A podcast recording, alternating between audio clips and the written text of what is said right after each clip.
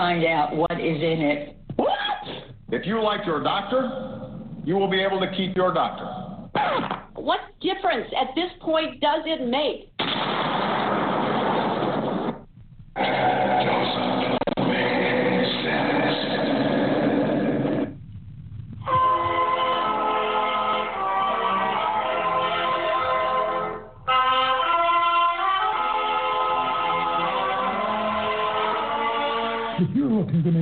Out of what's going on in the world today, you've come to the right place. Welcome to Southern Sense Talk Radio with your host, Annie, the radio Chick-A-Dee Ubelis, and featuring Curtis C.S. Bennett and the most interesting guests that you'll find anywhere on Internet radio. And you can join the show and let your voice be heard by dialing 917 889 3675. So sit back, relax, and remember Southern sense is common sense.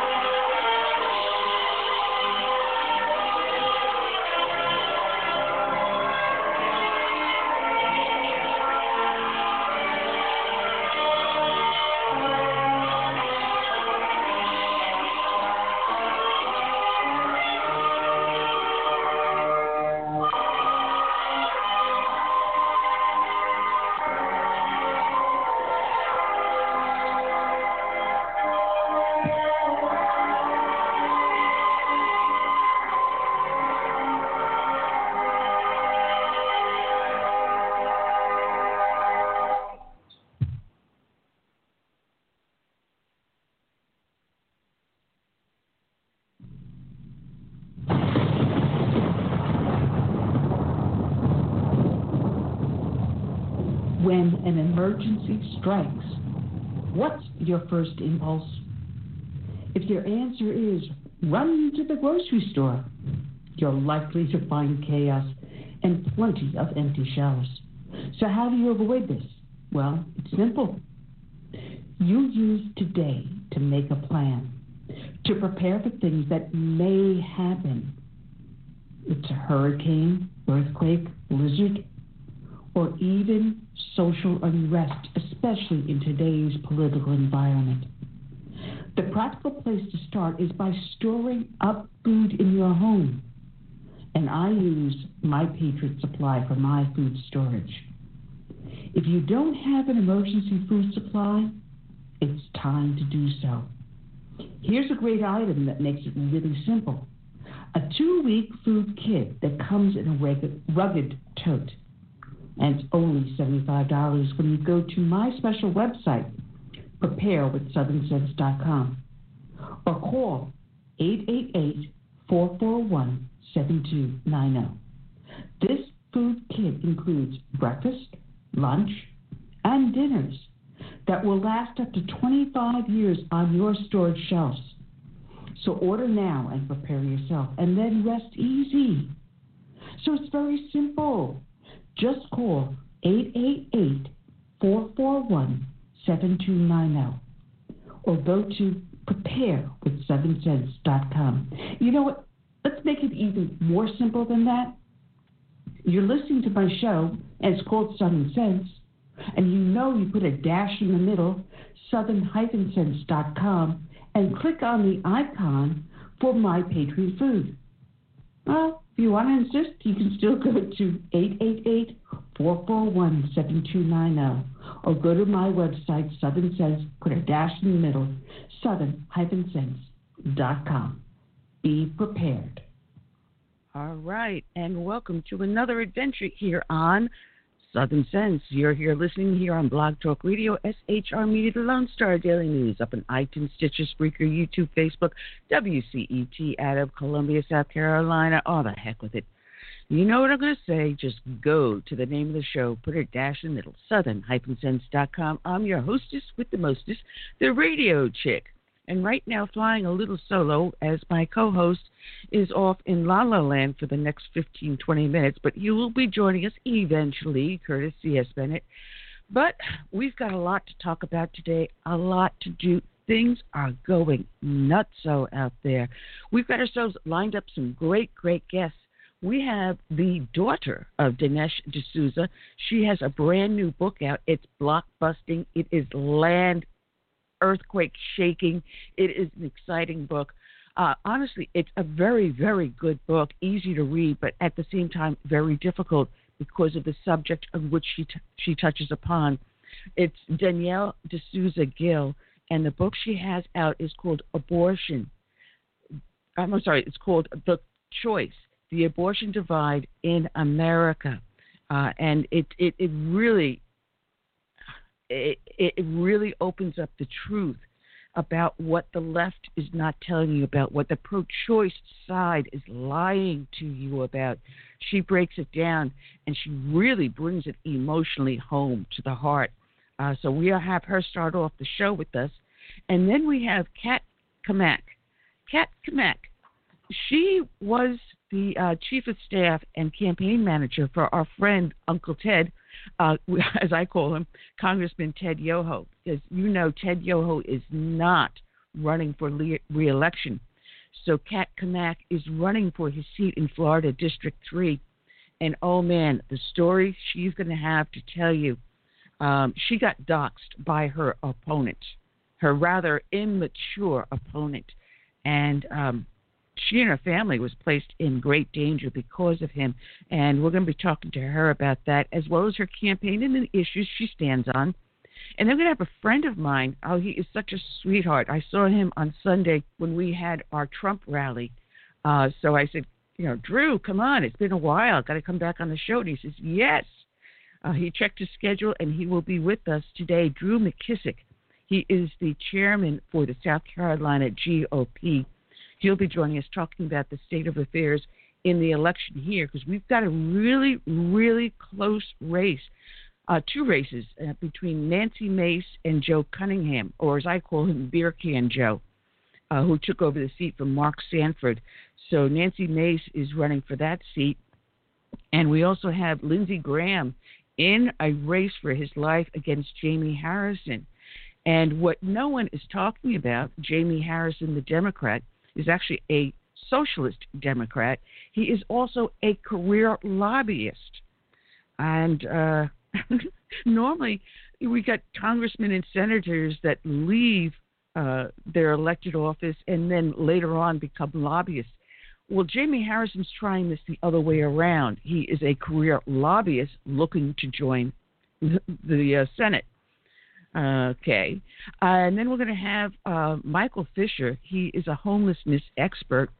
And what we're seeing across the nation is a drive to register homeless people to vote.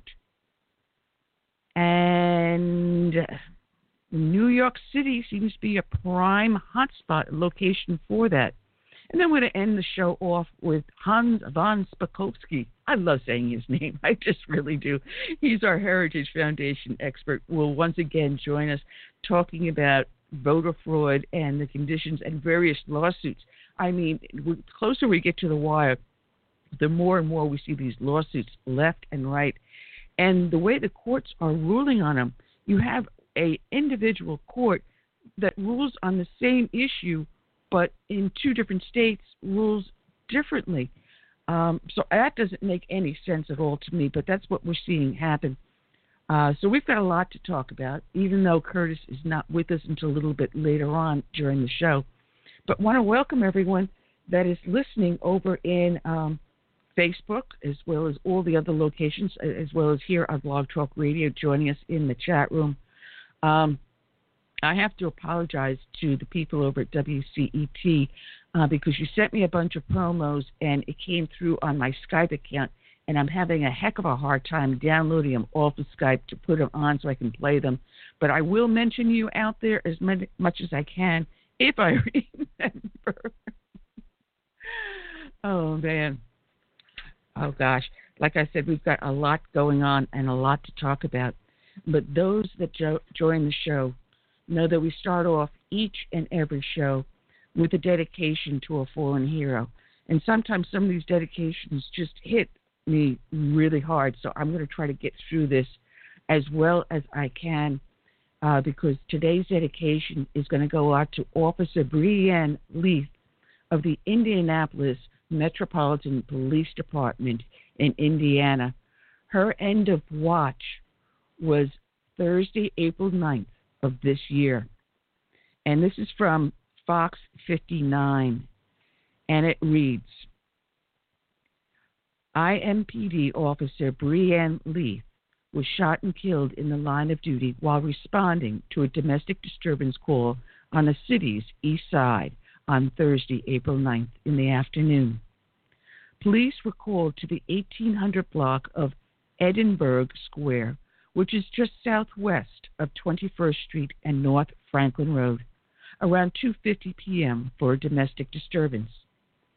When officers arrived at the, air, the apartment, someone inside fired shots.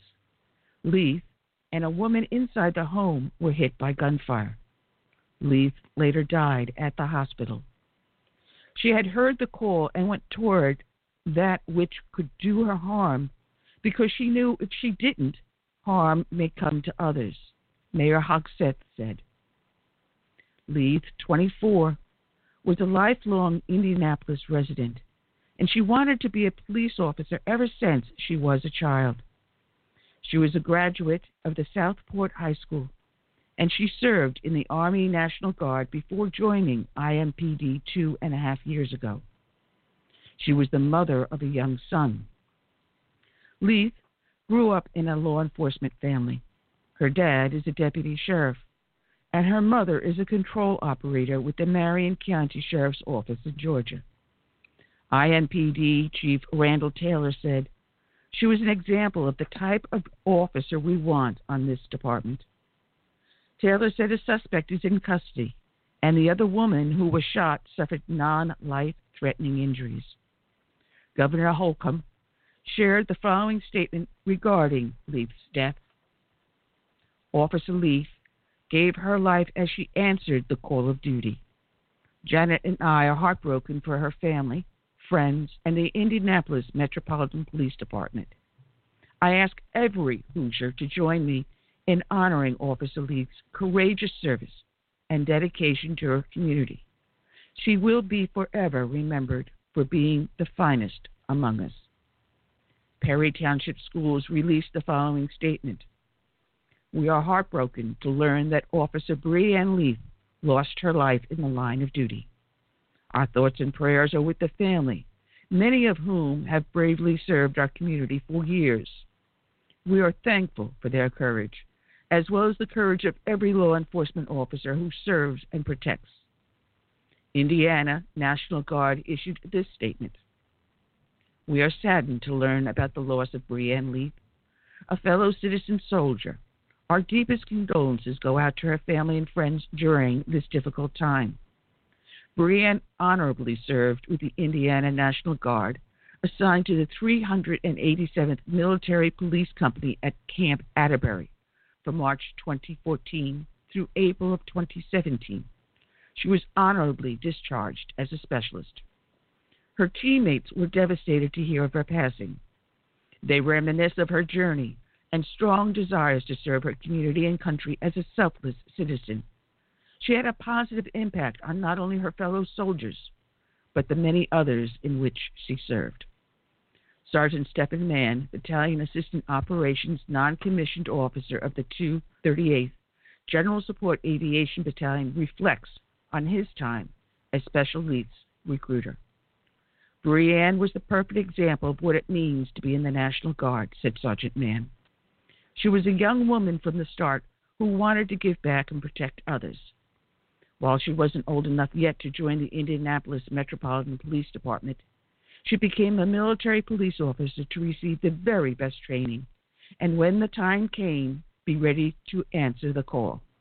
She was a hero, a beacon in her community, a symbol of change, and a source of motivation to do more. This city, state, and country lost one of its best. By Shakira Harris on WRTV.com. A new initiative to stop domestic violence will honor fallen Indianapolis Metropolitan Police Department officer Breann Leath. The Law Enforcement Action to Halt Domestic Violence Against Men, Women, and Children, or LEAP program, is named after Officer Leath. The initiative will work to identify domestic violence offenders who commit a crime with an illegal firearm, targeting them for federal prosecution. Domestic violence abusers who have access to firearms are five times more likely to kill their partners than those who do not have access to a firearm. United States Attorney Josh Minkler said. Federal law makes it unlawful for a domestic abuser to buy, possess, or use firearms. Vigorously enforcing these laws is a common sense solution aimed at saving lives. Leith will also support domestic violence survivors by connecting them to services and resources, such as a partnership between the city and Domestic Violence Network, which provides safe housing for survivors during the COVID 19 pandemic. Domestic violence dispatches in the first quarter of 2020 in Indianapolis are more than double than the same time of last year, with IMPD reporting 3,130 runs in 2019 and 6,664 runs in just 2020. While the level of domestic violence in our neighborhoods this year is not unique to Indianapolis, it is nonetheless unacceptable, and our officers remain committed to addressing it, IMPD Chief Randall Taylor said. Officer Leath was an exceptional woman and law enforcement professional who was taken from her family, friends, and colleagues and community far, far too soon. Roland H. Herndon, Jr., a special agent in charge at ATF's Columbus Field Division. The LEAP initiative is our attempt to memorialize her, continue her work in the aid of domestic violence, and to protect the law enforcement officers who are put in harm's way responding to domestic violence calls, Herndon said continuing to keep firearms out of hands of individuals with prior domestic violence convictions will make our whole community a safer place. And finally, from ABC News by Bill Hutchinson. Adhering to social distancing rules amid, amidst the coronavirus pandemic, hundreds of police officers wearing protective masks stood next to their squad cars lining the track around the Indianapolis Motor Speedway for a final salute to a fellow officer who was gunned down while responding to a domestic violence call. Indianapolis Metropolitan Police Officer Breann Bree Leath, 24, was described during the service by a police chaplain, Patricia Holman, as a beautiful flower picked way too soon. She had a way of making you think, you know what? I really can do better. I want more for myself. One of Leath's sister, Tiana Leath, told mourners, I'm going to make you proud, most definitely. Choking back tears, she added that Leath's son will get so much more love and kisses and tickles, and you're going to be jealous. Leath, who joined the Indianapolis police force in December of 2017, was killed on April 9th when she and other officers responded to a domestic violence call at a residence. Authorities alleged the suspect, Elias Dorsey, 27, who had been charged with murder, opened fire through a closed door, striking Leath. Speaking at the funeral, Indianapolis Police Chief Randall T- Taylor said, Leath died while she courageously stood her post, representing what's best in society. By simply putting on that uniform, she made the world a better place, he said. Indiana Governor Eric Holcomb said Lee's death is a stinging reminder of a risk that those who wear the uniform face every day. Today's show is dedicated to Officer Leanne Leath is also dedicated to all the brave men and women out there who don their uniforms as first responders, be they law enforcement, firefighters, or emergency services. It is also dedicated to the brave men and women that serve in our military from the birth of this nation through today and into its future. And I will note that in the National Guard, Leanne uh, Breann Leath served in the Honor Guard attending the funerals of veter- veterans and active military who died in the line of duty. So, in return, the National Guard stood in honor for her at her funeral at Indianapolis Motor Speedway. May God bless each and every one. We dedicate to them this song by Todd Allen Harrington My Name is America.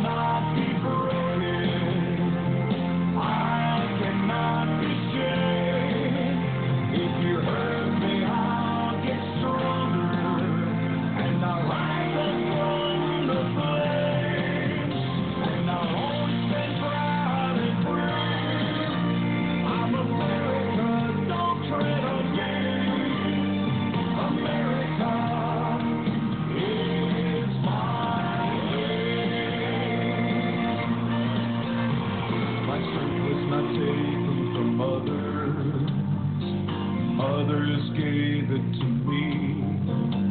They believe in the virtues I stand for, my respect for humanity.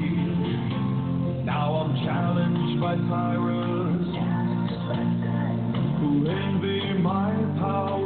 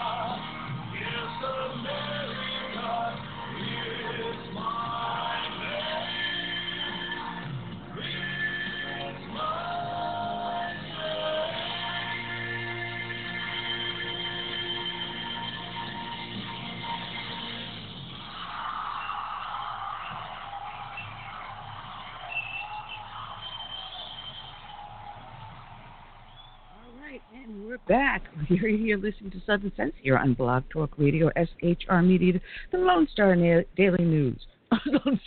I forget where the heck I am. Besides WCET out of Columbus, South Carolina, I'm your whacked up hostess without the least most dignity, Annie. And we've got Curtis C. S. Bennett with us. Curtis, you know what? I am so messed up today. I didn't give you the call in numbers for our first guest which I am now going to text over to you. I apologize. But oh, okay. welcome back. No problem. Yeah, you know, Oh, every man. once in a while you get those um car problems and the wife's um starter on her car failed to start. So, you know, that's that's where I came in. So we finally got um what is it, triple A to come out and take it to our local mechanic. So hopefully she'll get it back soon. I have to work the polls tomorrow, so she may be using my car for the next day or two. But anyway, that's taken care of. Taxi, And we're back. Uber.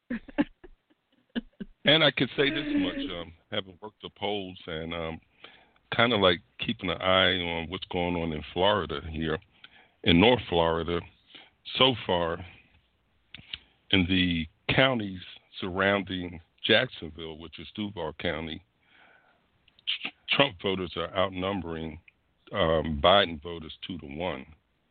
The big cities like Jacksonville, they're kind of a little behind, Yeah. but then again, they have a lot of Democrats, mostly these Democrats who move from the north down south, and they bring in their same politics, trying to escape. Mhm.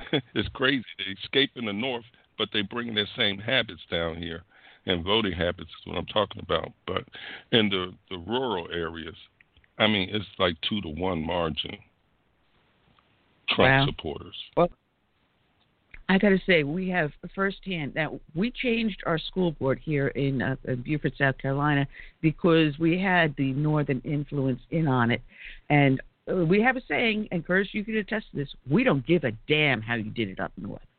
You know, you're right; they bring their politics down here. I came here to escape those politics, and they're just following behind because now they realize they're being taxed out of existence. But hey, dummies, your politics are attached to those taxes.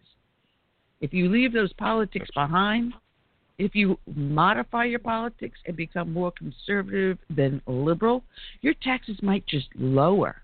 And then you can stay up there with your snow and everything else. But, but they bring him down. Now our county council has its chair is a person from New Jersey. And oh my God, the uproar he is causing down here. We're going to see the county council start to change. You know, Mm. there's people that are starting to get involved in our local government that have never been involved in before. Matter of fact, I didn't find out about this until late last night, but we had over here an anti-mask rally, and you know, uh, my friend who who put it together put the video up on YouTube, and I thought I'd see only just like a handful of people or something like that, but it, it was a lot of people out there. Um, people are getting pissed off. And they were saying open this country up. And four more years. Four more years. Now we had here um, in our county we had a trump rally on sunday. And despite the fact it was raining out people still came and we had a huge crowd. And oh my goodness it was absolutely wonderful. And i got to say you know they allowed me about you know 30 seconds of speech. Because i get up i don't keep my big mouth shut. And I had the honor to do the Pledge of Allegiance before the crowd. And afterwards, I started the rally off by getting them to chant battle box no, I'm sorry, ballot box revolution. I can't even talk to it. And I had them chanting ballot box revolution over and over and over again. It was great. What a way to start the rally. Oh man. But it looks like we may have our guest here, Curtis. Curtis? That's correct. She's ready. Okay. Let's unmute and welcome our first victim onto the show, Danielle D'Souza Gill. Good afternoon, Danielle. How are you today? Hi, I'm doing great. Thank you. You know, um, your your publisher sent me the book, and as I was starting off the show, I said it is an easy book to read uh, because of your writing style, but because of the content at the same time, it's a very difficult book. And I got up to around, I think it was chapter three, uh, and I was starting to cry. and it was getting late at night, and I had to put the book down. And my husband goes, "What's wrong?" And I said, "Well, it's reading this. It's very difficult, and I'm afraid I'm going to have nightmares when I go to bed." That that is how in depth you do your research on your book, which is titled "The Choice: um, The Abortion Divide in America," and it really blows the lid off of the pro-choice arguments. It is a phenomenal must-read book. Well, thank you so much for reading it and for being willing to dive into this topic. I know it's it's a tough it's a tough topic as you said, but I think it's an important one to to dive into. Well, I got to say there is a group out there uh, called Life Chain, and they do a prayerful rally uh, twice a year. And one of the reasons why I wanted you on the show is this Sunday is the date of one of those rallies, and um, my mom um, has moved in with me. you know how parents are when they get to a certain age; they end up moving back with you instead of you moving in with them. Um, she had a stroke, but I took her to one of my Trump rallies, and she was wearing a pro-life T-shirt. And as we had the counter protesters with Black Lives Matter across the street, she kept on waving at her shirt, yelling at them. God bless my 88 year old mom. But she wants to go to this rally on Sunday. And I'm thinking, well, I don't have a shirt, a shirt to wear that's a pro life shirt. So I'm going to make my own shirt. I've got the, the ability to do that. And Danielle, my li- my shirt is going to say, I thank God my mom chose life. What do you think about that? Absolutely. I mean, every single one of us who's been born has the privilege of being in this earth and being able to be born, and many who don't have that privilege because, unfortunately, in the womb they are uh, very rudely interrupted and killed. So, I absolutely think we should all use our voice to stand for life because we all have that privilege. But I think that we should just be focused on stopping this from continuing and from getting far worse than it is now. We have almost a million abortions a year, which is crazy because um, you know the Democrats had said that abortion should be safe, legal, and rare, and so on. But of course, that has not been the case at all. No, it's not, and I'm glad you said that because originally their argument was that it was safe and legal and rare, but that's not the case anymore. Right, exactly. That was really the big slogan that they said kind of in the 80s, 90s. Bill Clinton used to talk about that. And um, I think that was kind of their way of saying, you know, hey guys, we know that you think this is a bad thing, hence rare. But they also wanted to be able to do it. And I think that a lot of Americans said, hmm, well, I don't really know about this. But now that we've seen it, now that we've seen how abortion has just become anything but rare, and also with the ultrasound, with seeing the child in the womb, with hearing the heartbeat and all of that, we know exactly what's happening in the womb. So that is technology that they unfortunately didn't really have as in as much depth as we do now. So I think it's becoming very clear to people that there is life in the womb during pregnancy and we're kind of in a little bit more of just an information war and being able to get out this information and that's kind of my goal is to make sure that more people know about that. Yeah, and some of the things that I, I was reading in the book, um, really uh, the, the scientific fact about whether or not this the child, I'm not going to call it a fetus, a child uh, can actually feel pain. And with technology today, we're finding at a much younger age. Because I was reading the platform that the Republican Party was putting uh, up for Biden and for Trump, and um, Trump supports, you know, painless, where at that point, if the child the child doesn't feel pain, then what harm are you doing? But we're finding that you know, at the first term, the child can now feel pain. So even that argument is starting to go out the window. Exactly. I mean, it's so clear that the child feels pain even in the first trimester. It releases hormones like cortisol, the same hormones that we release when we're in pain and when we're under duress. And even with the suction method of abortion, the most popular method, we can see in an ultrasound the child try to get away from the suction tube coming towards it to um, you know suck it out of the womb. So it absolutely um, can feel pain and knows when something is coming towards it.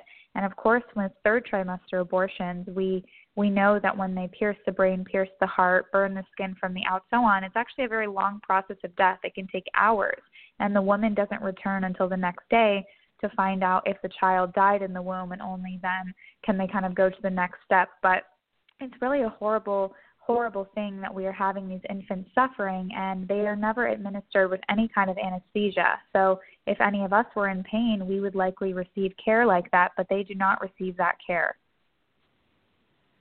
You know, you go into a lot of scientific facts, and I know we're we're on limited time, so we really can't go into a lot of it. Uh, but you also compare the moral issue of abortion to the moral issue that tore our nation apart with the Civil War you know, what is the value of life? What is human life? You know, the dignity of the individual. And and what I found very interesting is that you know we throw around the term fetus very easily, and a lot of people don't understand what the actual definition of that word is.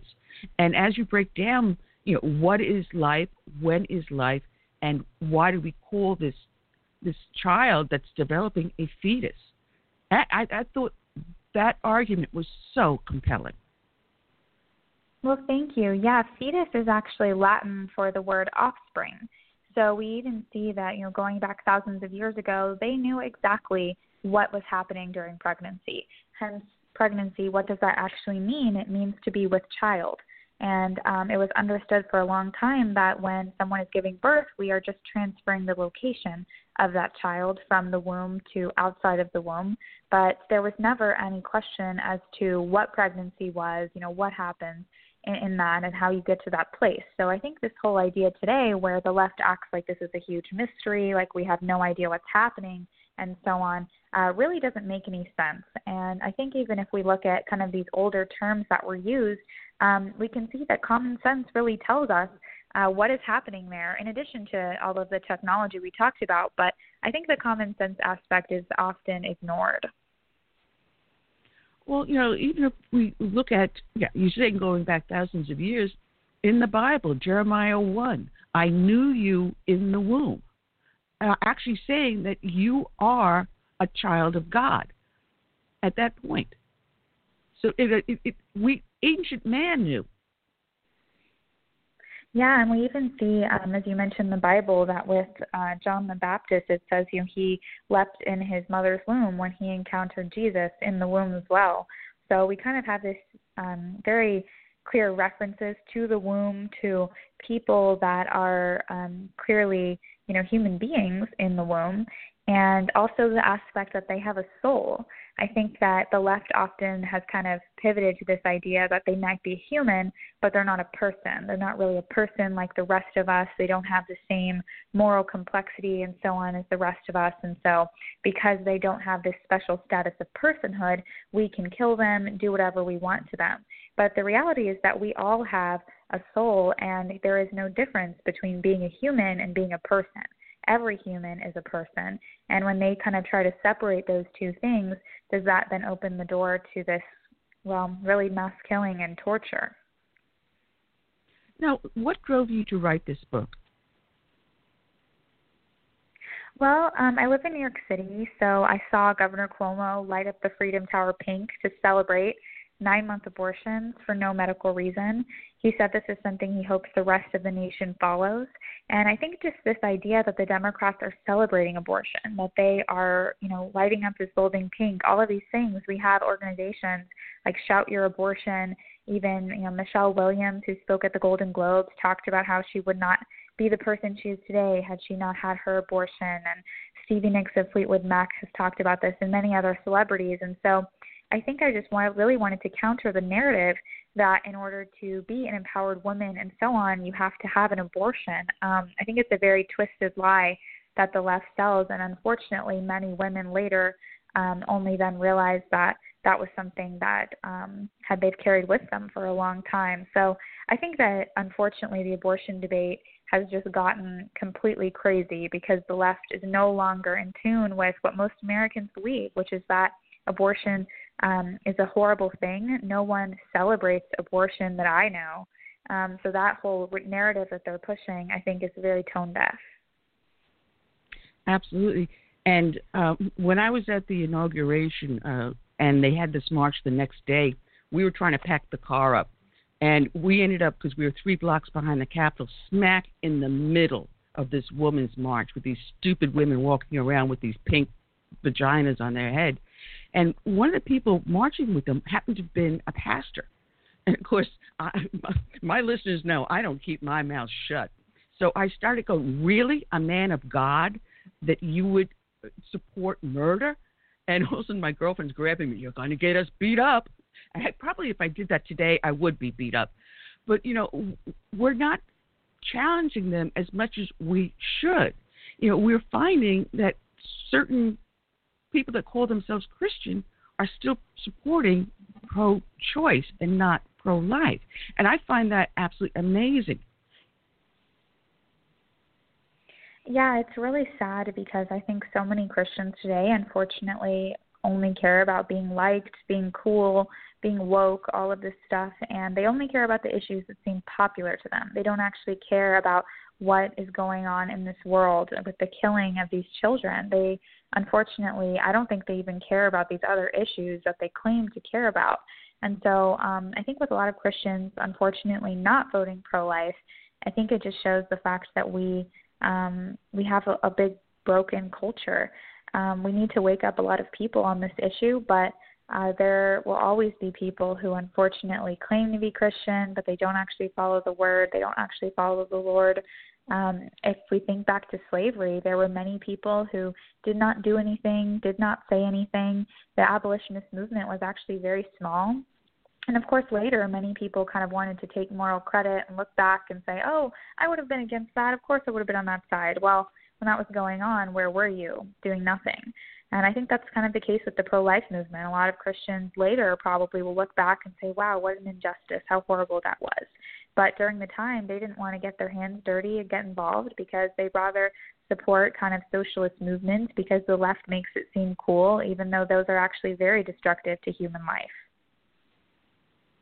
Now, when you did your research, how did you go about doing this, putting all this information together in this book?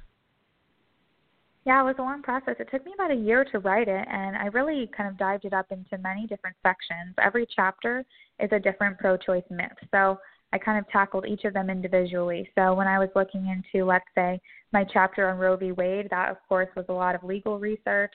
When I was diving into kind of more of the cultural explanations, I looked at what the culture is saying. Um, so it definitely took a long time, but I think that it's definitely worth it getting to see it kind of come out now and reach people and change people's minds on it. It's definitely worth it. But um, a book is no easy task. It's about 300 pages and there are, I think, over 350 footnotes in there, so lots of, of references. Um, but I think that that's because the abortion issue is actually very complex. There's a lot of, a lot for people to learn on it, and I think oftentimes people only get to kind of hear the surface level part of it and don't get to really dive in. And I think that's the benefit of getting to, um, you know, write it all out in a book is that people can then read it, pass it on to their friends, things like that. Well, who are some of the people that influenced you on the book? Hmm, so many. I mean, I think that probably some of the biggest ones um, was uh, Dr. Alveda King. She's the niece of Martin Luther King Jr. Um, she's very influential with civil rights for the unborn. Um, Abby Johnson, she also wrote a blurb for my book, which was amazing. She used to be a Planned Parenthood uh, clinic director and then realized kind of the truth of what abortion was, changed her mind on that. Um, Father Frank Pavone, he is um, in charge of Priests for Life. He's very uh, pro life, has been for many decades. Um, there's also uh, many political people. Um, Lara Trump also blurbs the book and some others. So I'm just really grateful to have so many different kinds of voices really speaking up on the pro life issue. And it was really cool. Today I actually read in Forbes that Ivanka Trump has for the first time said that she is pro life as well. So um, yeah, there are just so many so many people I think who are jumping on the pro life train and um, all bringing kind of different perspectives to it. But um, I write about a lot of these different voices in my book, and I just kind of wanted to show how you know so many different people can be pro life. Well, I, I only printed out the notes on the first few chapters because uh, I, I want people to buy the book, but I want them to get an idea of how you address it. And um, one of the chapters you're talking about is that oh, it's it's not a human being. It's just a bunch of cells. It's just a cluster of cells. And uh, when they use that, they completely dehumanize the whole issue. But you then debunk that completely. Yeah, I mean, they like to say it's a cluster of cells and so on, but if we actually think about what that means, we are all a cluster of cells. Saying something's a cluster of cells, I mean, that doesn't mean that it's less human or more human. Um, the cell is a basic component of life, but I think that they say that because it sounds cool and it sounds like, oh, the fetus is nothing or the, the baby's nothing, of course.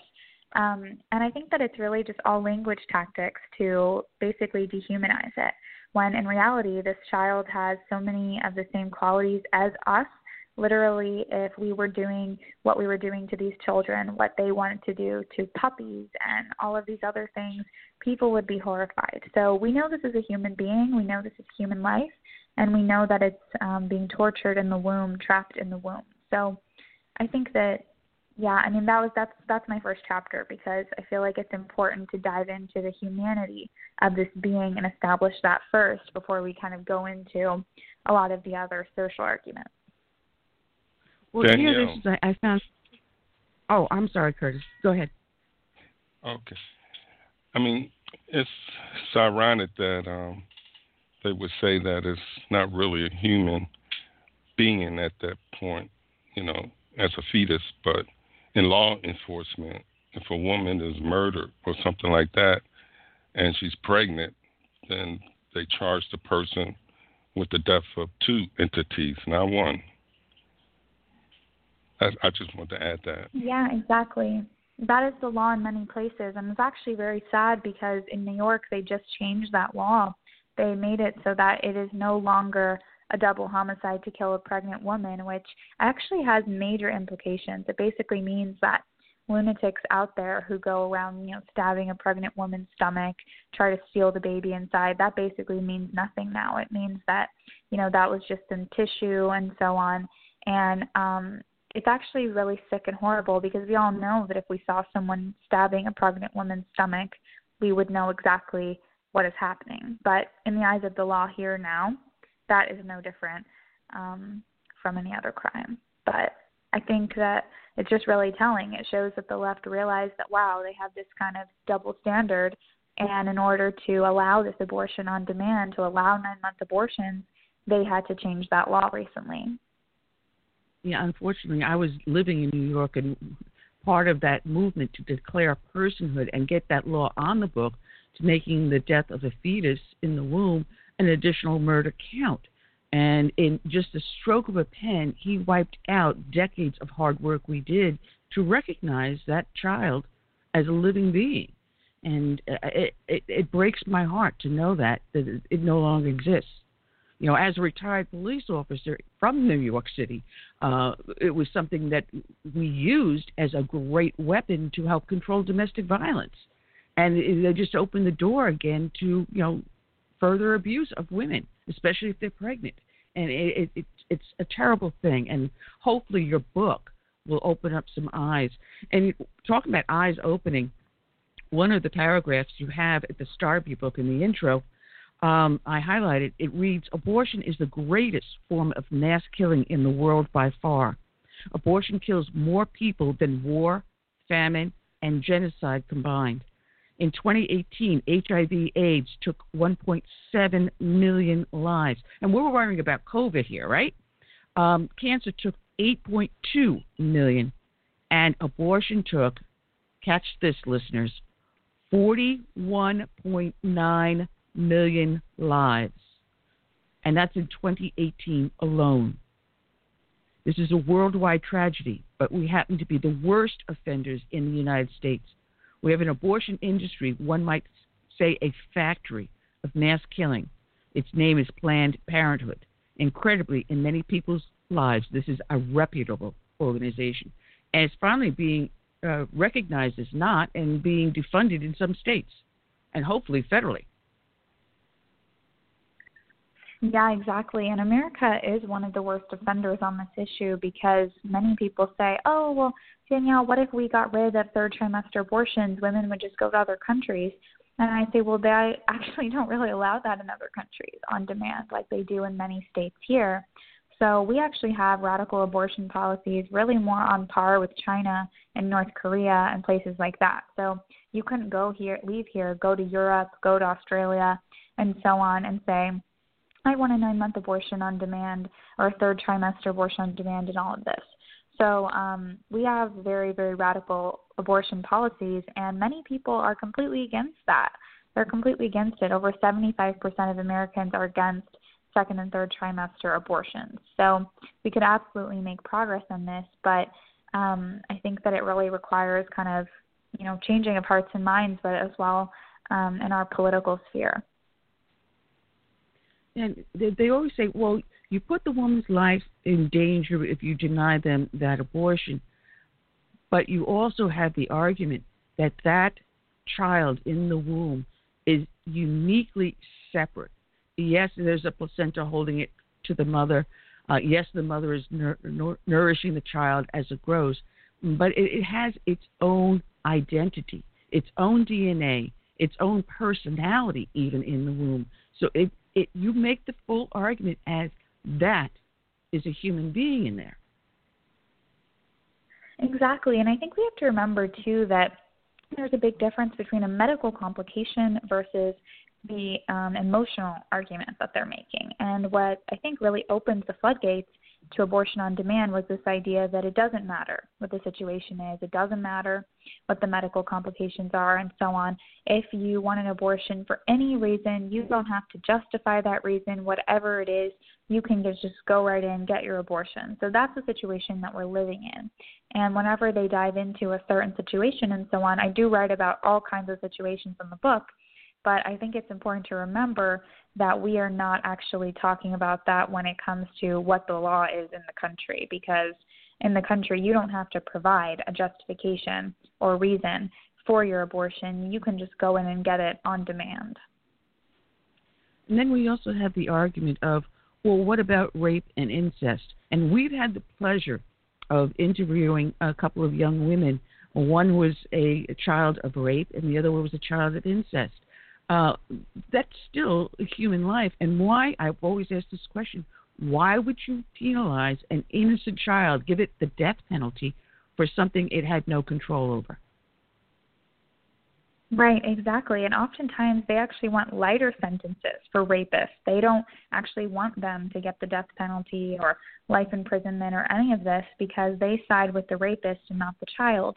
And I think if we look at a situation like this, we can obviously see that the child had absolutely nothing to do with it and is blameless. And um, when it comes to the woman um, having that kind of painful reminder, I think that adoption is a great option because with closed adoptions that are completely anonymous, there's no connection um, between the child and mother. She can really move on with her life, and the child can be raised by people who don't view it in light of that situation and don't see it that way, and um, just love it and will raise it. So um, I think it's definitely something that we should actually just try to prevent from occurring in the first place, which I think goes back to what we were talking about with crime laws and uh, the death penalty for rapists and so on. So it is just crazy that they would even actually compare a rapist to an innocent child, but uh, clearly that's that's the debate we're in right now.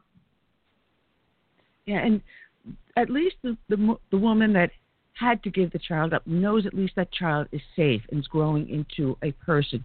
Uh, there is a connection to another human being still in the world for that her individual. She doesn't have the daily reminder of what happened to her in front of her, but at least she knows an innocent life isn't being you know, harmed. However, the consequences of having undergone an abortion to the woman, the mental and physical consequences, no one ever talks about. It's like, oh, hey, it's nothing. You just had an abortion. Get on with your life. But there's a real consequence afterwards.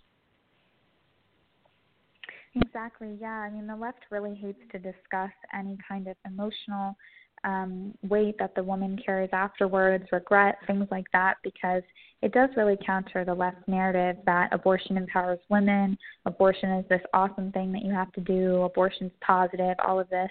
And of course, most women don't actually feel like that. So um, a lot of those women, unfortunately, are very sad and they don't have people to talk to. But I encourage a lot of them to uh, find healing and use their voice to um, advocate for the unborn and for other women so that they don't end up in that situation as well and um, can hopefully use their voice for good and move on from that situation. Well, there's also the the physical uh, consequences too. You, know, you you mentioned in the book about you know drug and alcohol abuse, suicide for women that have undergone abortion.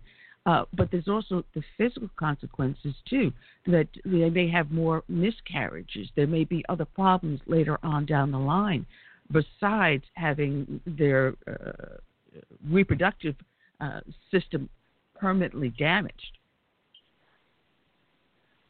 Yeah, there are definitely health consequences anytime you are forcibly opening a cervix, you know, tearing a placenta, all these things. Of course, there are, are going to be health complications, um, miscarriage, all of that. But um, as you mentioned, I mean, the abortion procedure itself, it's it's pretty scarring and it's pretty intense. And I think the biggest difference between it and childbirth is the fact that in an abortion, you're ending a life, and in childbirth, you are bringing a life into this world. So, although they're both very intense, the abortion procedure is A, not a natural procedure, and B, um, does not leave you with any kind of you know positive feeling afterwards, especially when it comes to just even the endorphins, all of that, and the physical aspect, as you said as well.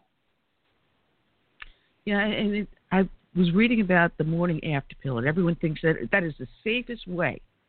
But when I read you describing what happens and what the woman goes through, it's not the same as like popping a couple of aspirins and the headache goes away.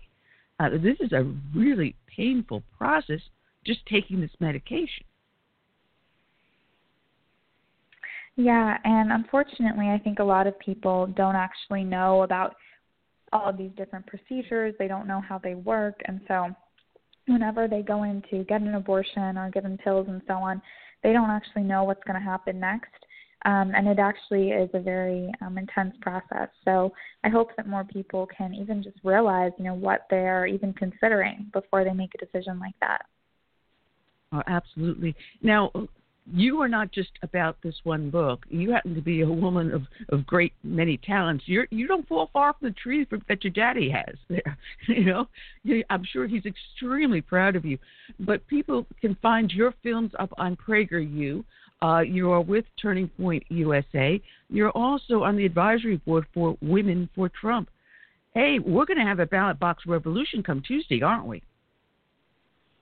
Yes, absolutely. We need everyone turning out to vote, everyone um, making sure you're registered, all of that, because the lives of the unborn really are on the line on this election. And if Joe Biden and Kamala Harris win, we will see an overturning of the Hyde Amendment.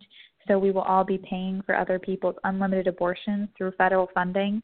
And there will be a chokehold put on many pregnancy clinics, many crisis pregnancy centers that help women in need so we definitely need you to show up to the polls.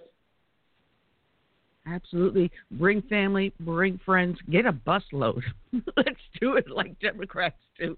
Bring a busload of people to the polling place. You know, it, it, I, I think the poll numbers are going to be even worse than what the Democrats think they are. Um, I think where we had the poll numbers saying on the day of the election in 2016 that Hillary was going to be our next president, um, I think it's going to be a double-digit defeat, not a single-digit defeat. What do you What do you feel? I hope so. I absolutely hope so. I'm spending the weekend in Pennsylvania. We I was there last weekend as well, also in Michigan, South Texas, different areas because we really have to reach those swing voters and people who are not necessarily super political, all of that. And um yeah, last weekend I was with a lot of Indians for Trump or at least new uh, new voters that are, are wanting to vote for Trump. And so, um, so yeah, I'm really excited this weekend for Pennsylvania. I'm excited for the turnout. Well, I, I always tell this story, and I'm sure my listeners are bored hearing it. But in 2016, I had two friends. They were a little bit older than I am, who have never voted in their life, and one of them was a military veteran. But they always would complain about what was going on in politics. And I finally goaded them into voting. And when I saw them the next time, it was the day after the election, and they told me they proudly voted for the first time in their life. They were both in their 70s, and they voted for Trump. Now, if that happened in 2016, Danielle, can you imagine what is happening today? How many people are not talking about it but are going to go out and vote? I think Trump's going to have a huge landslide. Yeah, there are definitely a lot of people who don't say they're voting for Trump, but they do show up to the polls and uh, they do vote. And so I think the polls are definitely fake news. They were fake news in 2016. So I think that they're going to be fake news again this time. But we're going to find out very soon. Well, you know what? I can I can hear your father speaking through you because when I'm listening to you, I'm I'm hearing him saying the same thing. so it is a pleasure that we've had both of you uh, on the show at one time or another. And I want to welcome you back. Where can people find you?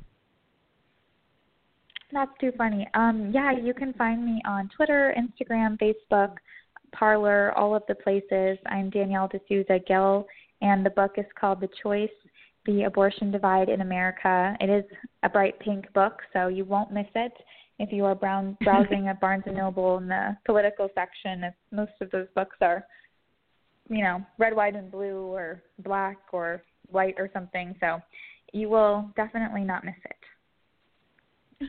Well, actually, I've got ours up on Facebook Live, so people watching the video, I've got your picture up there with the picture of the book cover.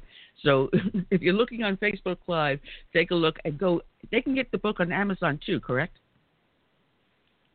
Yes, you can definitely buy the book on Amazon. I think it is discounted at 30% off right now because I'm very happy it's an Amazon bestseller. So definitely grab a copy if you can. Give it to a friend as well. Um, and hopefully it's just spread the pro life message so that you can be equipped with how to deal with any pro choice argument thrown your way. Fantastic. Thank you, Danielle. And God bless you for the hard work you do. And go Trump. Yes, bless you, and thank you for this discussion and for just um, being willing to discuss this issue of life and um, share it with your listeners. And you'll find I'm one of the few people that actually read the author's books. yes, yes, I love that you read the book. That is awesome. I know that um, that it makes it very special because you get to ask questions and discuss things that that you came across in the book, and I'm sure your listeners and hopefully readers will um, you know find that really helpful. Well, actually, if you get a signed copy, you can always mail me one.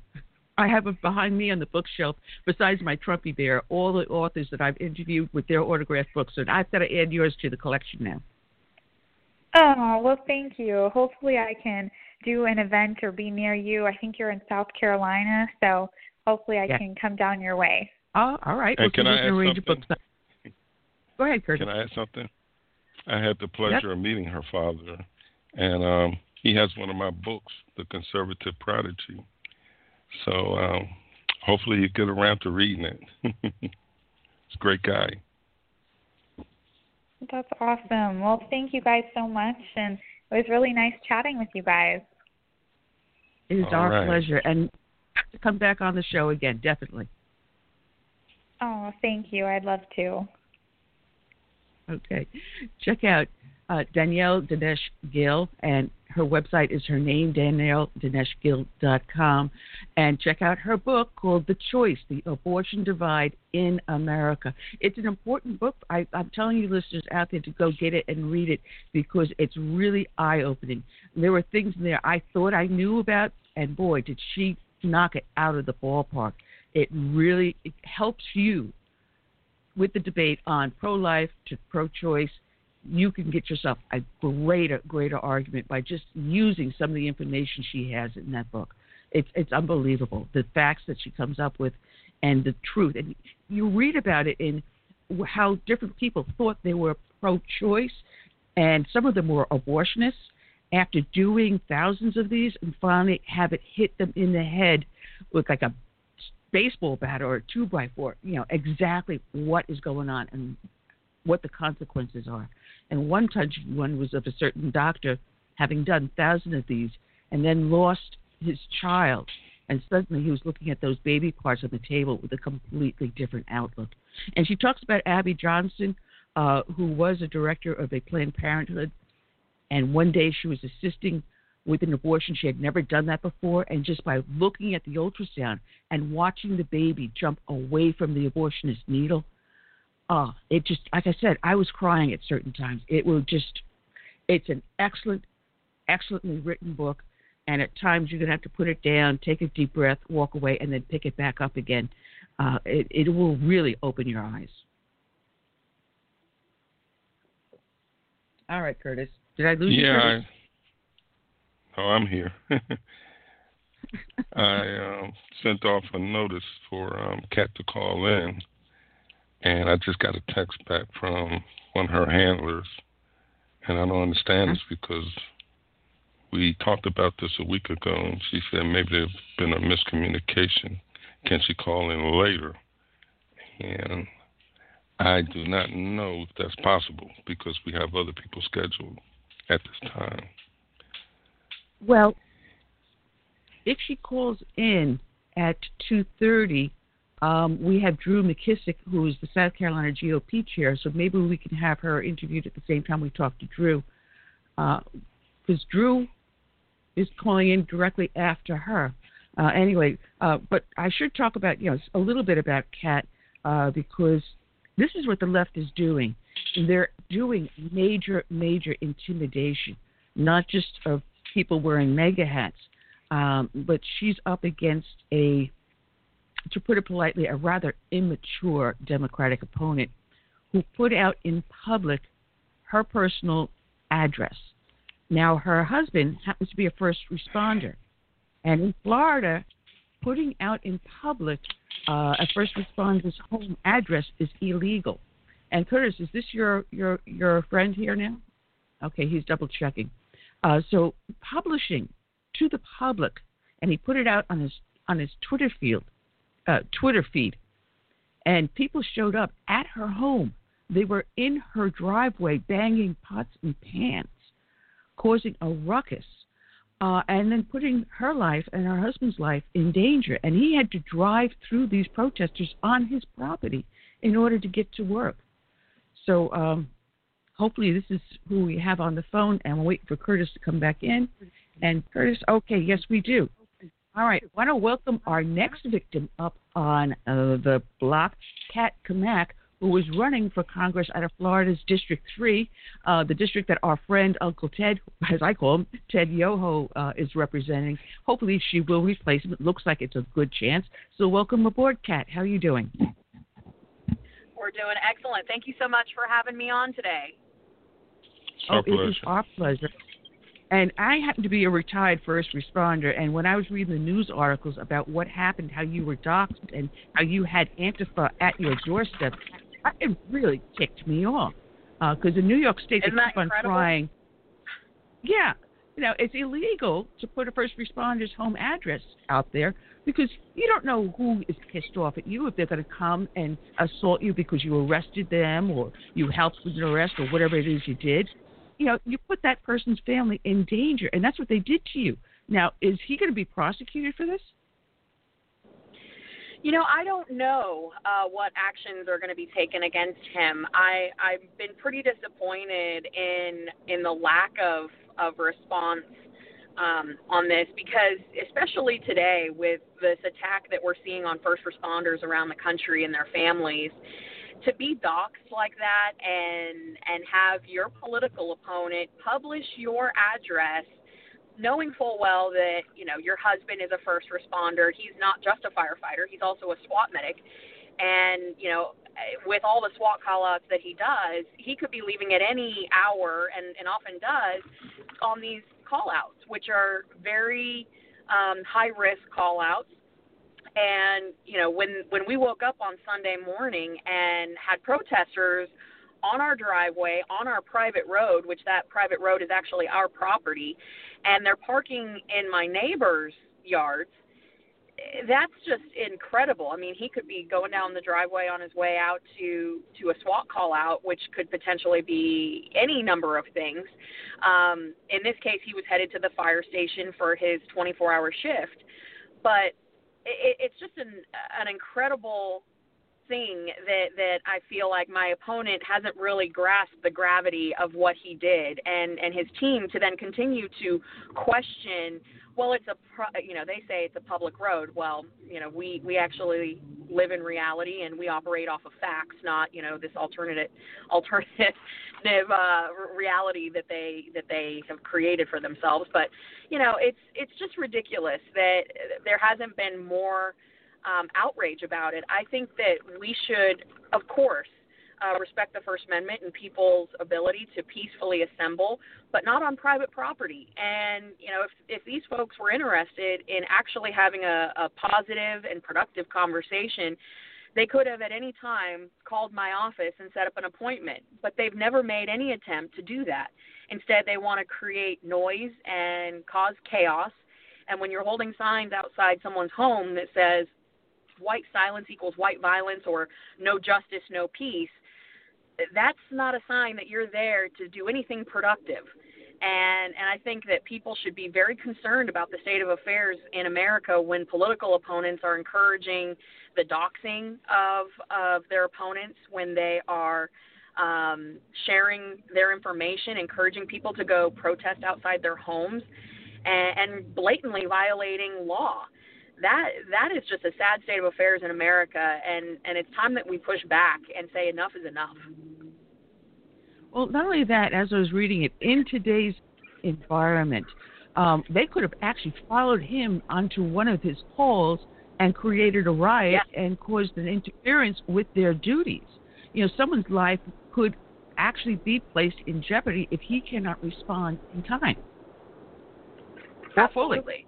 Absolutely a hundred percent you know and and um you know a few weeks ago my husband was on a SWAT call out for a barricaded subject that had um basically barricaded themselves but others within a home and and it was a, a very big massive call out. We've had situations where he's responding to uh gang activity and and you know murders that um and murder suspects you're right. They absolutely could have followed him out to these call outs, which are very sensitive and volatile situations. And I think there's just this lack of, of respect for people and private property, but also for law enforcement. There's just this this complete disregard for for the service and the sacrifice that that these first responders make for their communities. And um, in this case, ignorance is not bliss. Uh, I, I think that we have definitely gone astray, particularly with our youth in in this whole defund police movement. Now, what came me worse is that he went up on Twitter and was laughing, and you know, then he later on turns around, basically calls you a liar when you turn around and object to what he has done. Mhm. Yeah. Uh, well, my my opponent has made his entire platform um, about obsessing over myself and my family, and and he's made up an entirely fake life story for me. Um, it, it's really embarrassing for him that he he's not focused on the issues. He cares nothing about uh, what he can do to make the community better, but instead has done nothing but attempted character assassination and and a completely negative campaign that is based solely on made up stories that he and his followers have concocted in their minds. It, it's again a sad state of affairs when this is what uh, people spend their time and energy on. I personally have have been focusing on running an issue based campaign that's positive, that's focused on solutions. It would be amazing if all campaigns did that because we would actually be able to have these productive conversations that that resulted in in actual progress being made in our communities. Well, you know, okay. you've got a very interesting. I was going to ask her about her background, but go ahead, Curtis. I was just going to say, as we all know, the left will lie and use every trick in and outside the book to win. But uh, to reassure you, I see your signs all around Putnam County where I live, and you have a lot of support here. So I have no doubt that you will be victorious come Tuesday. Thank you. Well, and actually, you know, my husband, in between shifts at the firehouse, he's out putting those signs up.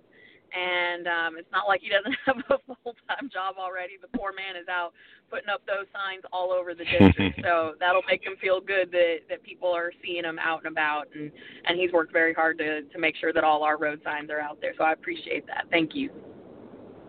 Well, like I was going to bring out your background because you came from a, a, a multi generational family business. Uh, you know what it is to run a business, but you also know what it is to be at one point homeless. And this is where you and Ted Yoho finally got together and you began working for him. Um, so you can yes. look at issues, the everyday issues of the everyday person, knowing that you personally lived them. hmm Absolutely, and you know, I I grew up the daughter of a single mother, and um, my mom worked very very hard to to raise my my sister and I, and we um we had a small cattle ranch um, out west, and and she ran our family business that she took over from her mother. And it was a commercial sandblasting and monument operation, and uh, not something that you traditionally see women doing, um, that kind of heavy labor. But you know, we we had a, a great small family business that you know we were all involved in, and it was really where I learned what it meant to to have a, a strong work ethic because my mom, you know, she was up in the morning feeding horses, chickens, and cows, and then she would drive into Denver and and run the business, and then come home and do that and make sure you know my sister and I were doing our homework and taking care of everything, and uh, so I really learned my work ethic from her. But in the process of growing up in that business, you know, you really start to understand the challenges that a small business goes through just even from the basic, you know, management, uh, compliance, insurance, payroll issues.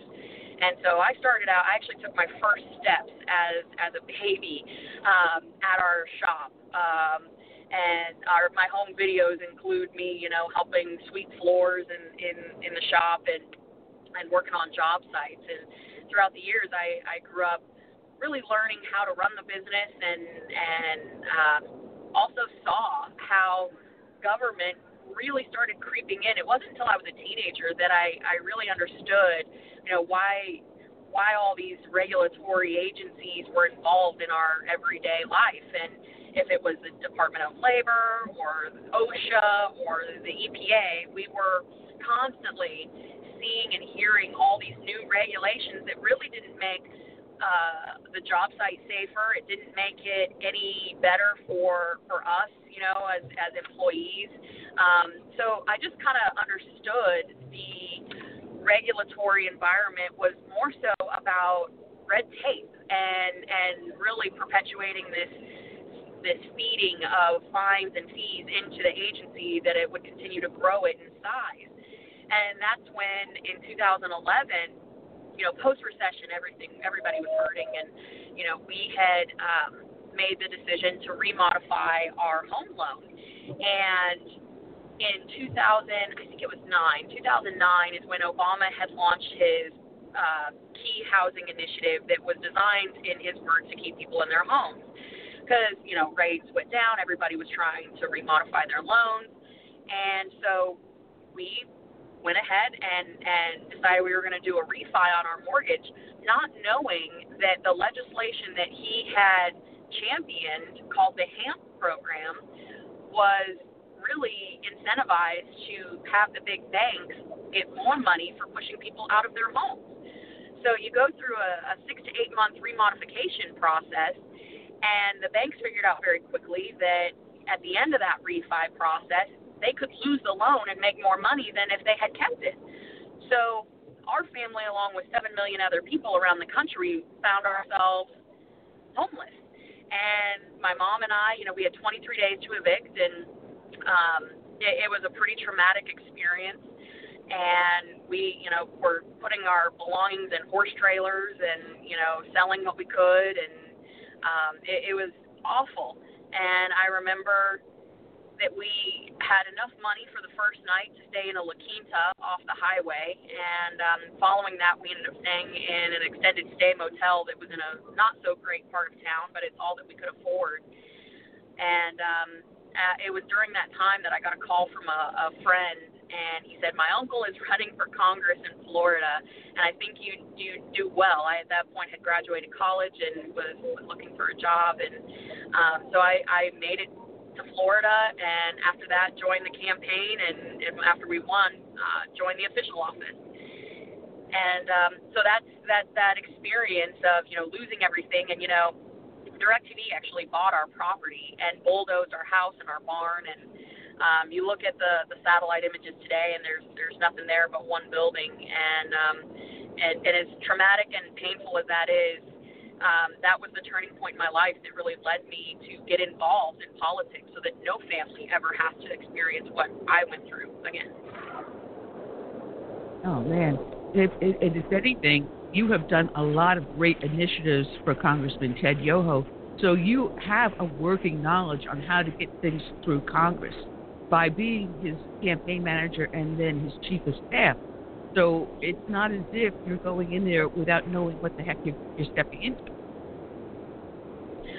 Yeah, and I think that that's that's very important and valuable, uh, particularly for our district. Um, there is such a steep learning curve for a true freshman going to Washington. You know, it's not just, hey, you have a labyrinth of hallways and knowing where the bathrooms are. It is procedure, it is committee work.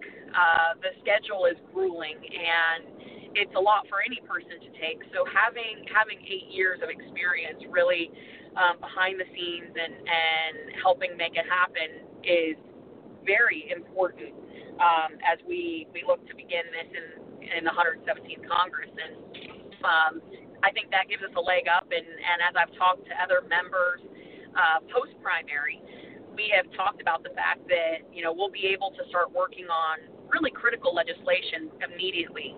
Um, there's several great pieces of legislation that uh, we are we are already talking about and looking to champion.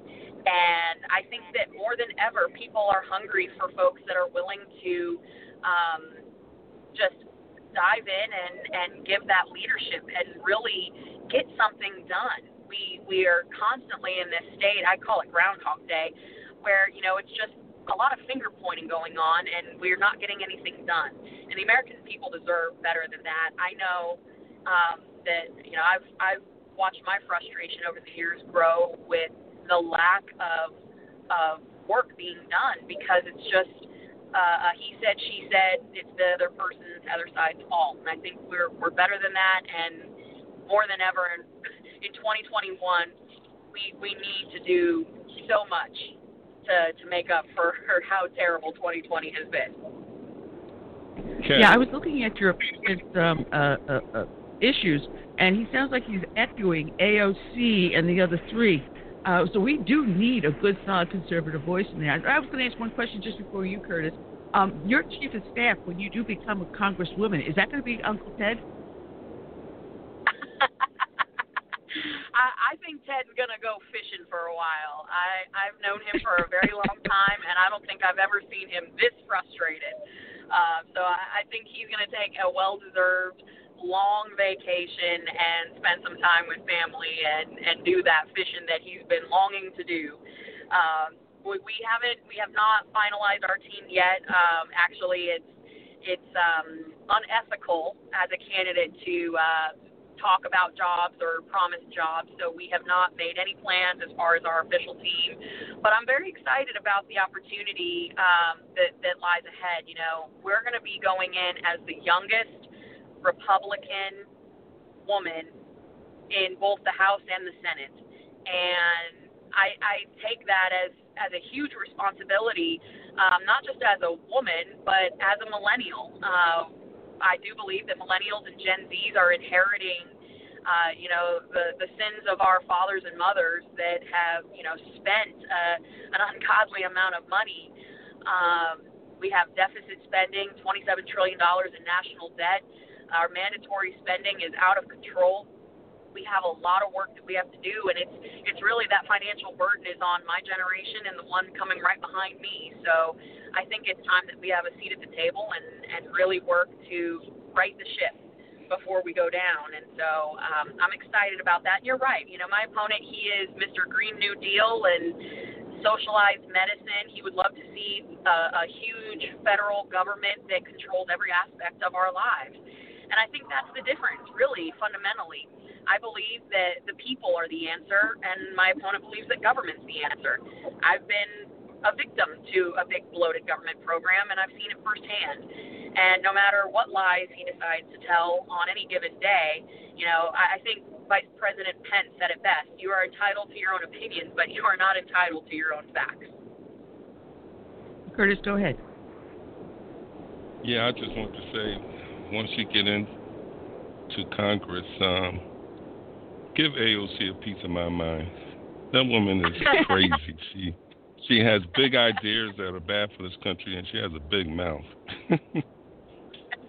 That's all I want to comment well, on. Uh, you you can rest assured, C-SPAN is going to start looking a little more like pay-per-view in the 117th Congress. yeah, just have one of those women to women talk with her. uh, well, it's tough to it's tough to play that victim card um, with someone who has really lived the life that that you claim to to have lived. You know, I, I think AOC has a lot of ideas, and she's very passionate, and you know, God bless her for it. But you can't champion the issue of of housing insecurity when you've never been housing insecure. Um, I myself have been homeless, so I think I have a little bit more street cred, literally, when it comes to that issue. And I don't believe that government is the answer because government is what landed me in that position.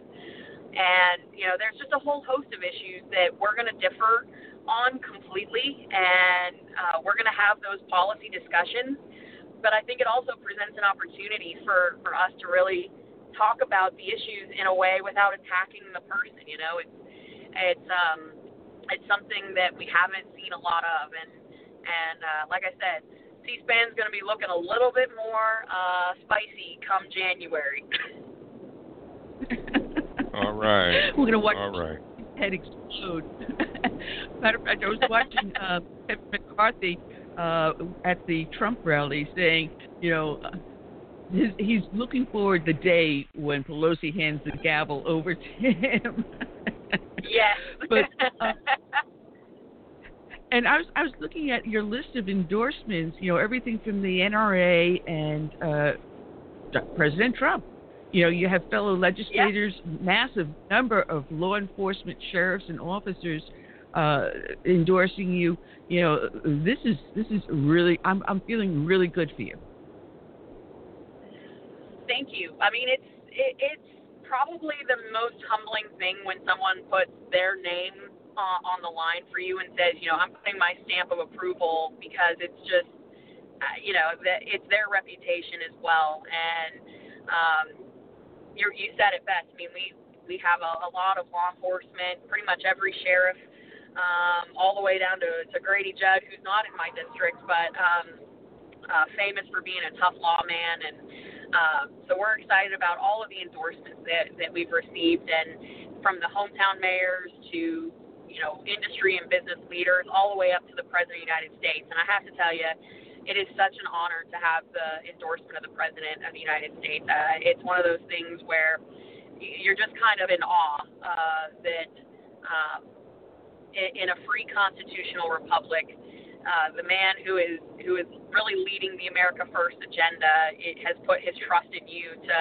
to lead in your district and lead for 710,000 people. It's it's very humbling and and uh, motivating. So uh, I'm very excited, and and I told the president I won't let him down.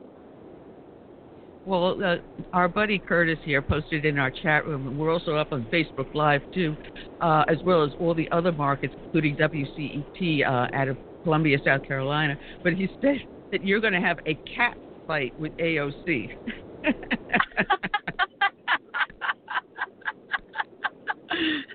I, I I think Curtis is, is is got some wishful thinking going on here. no, what I said was she doesn't want to get into a cat fight with Kat. no, no, I, I I I would caution anyone who's looking to get into a fight with a cat. You know, we do have nine lives. Because I I seen your commercials and I I know what kind of rifle you carry. well, you know, I'm not. It's not just uh, Miss AOC that I'm looking forward to to having a few conversations with, though. You know, uh, Oh, Ilhan Omar out of Minnesota. Nancy Pelosi. Um, oh, and Nancy Pelosi. God bless her heart. You know, she has been in office longer than I have been alive. Wow. Well, I can tell you've been to the South for a while because the second a Southern woman says, "Bless your heart," you better start running for the door. exactly. well, Kat, people find you. Your website is katforcongress.com, correct? yes, ma'am, it is. Cat with a All right, and cat even with a K and Congress with a C. And even though they don't live in your district, they can still go onto your website and give you support. So, Kat, good luck, and I'm looking forward to you being the replacement for our friend Congressman Uncle Ted Yoho in Florida District 3. And, uh, I, you know, Uncle Ted got into a little tiff with AOC recently. I can just imagine what you're going to do once you get to Congress. Well, I'm looking forward to it. Stay tuned, and I look forward to coming back as a member elect and, and visiting with you guys. And thank you so much for having me on. And please, yes, do visit our website. It is katforcongress.com. Folks can learn more about us, sign up for our newsletter, um, as well as donate. Every everything that we're doing right now is helping get votes out for President Trump and Republicans all the way down the ballot. So every dollar helps, and uh, I appreciate everyone's consideration. Have a, a very safe Halloween weekend. Yes, and All right, God bless, Kat. Good luck. And We'll see you partying on Thank you guys November so 1st, like it's 1776. Good luck, Kat. Thank you. All right, Kat. Matt, Check out Kat at katforcongress.com and give her campaign a support.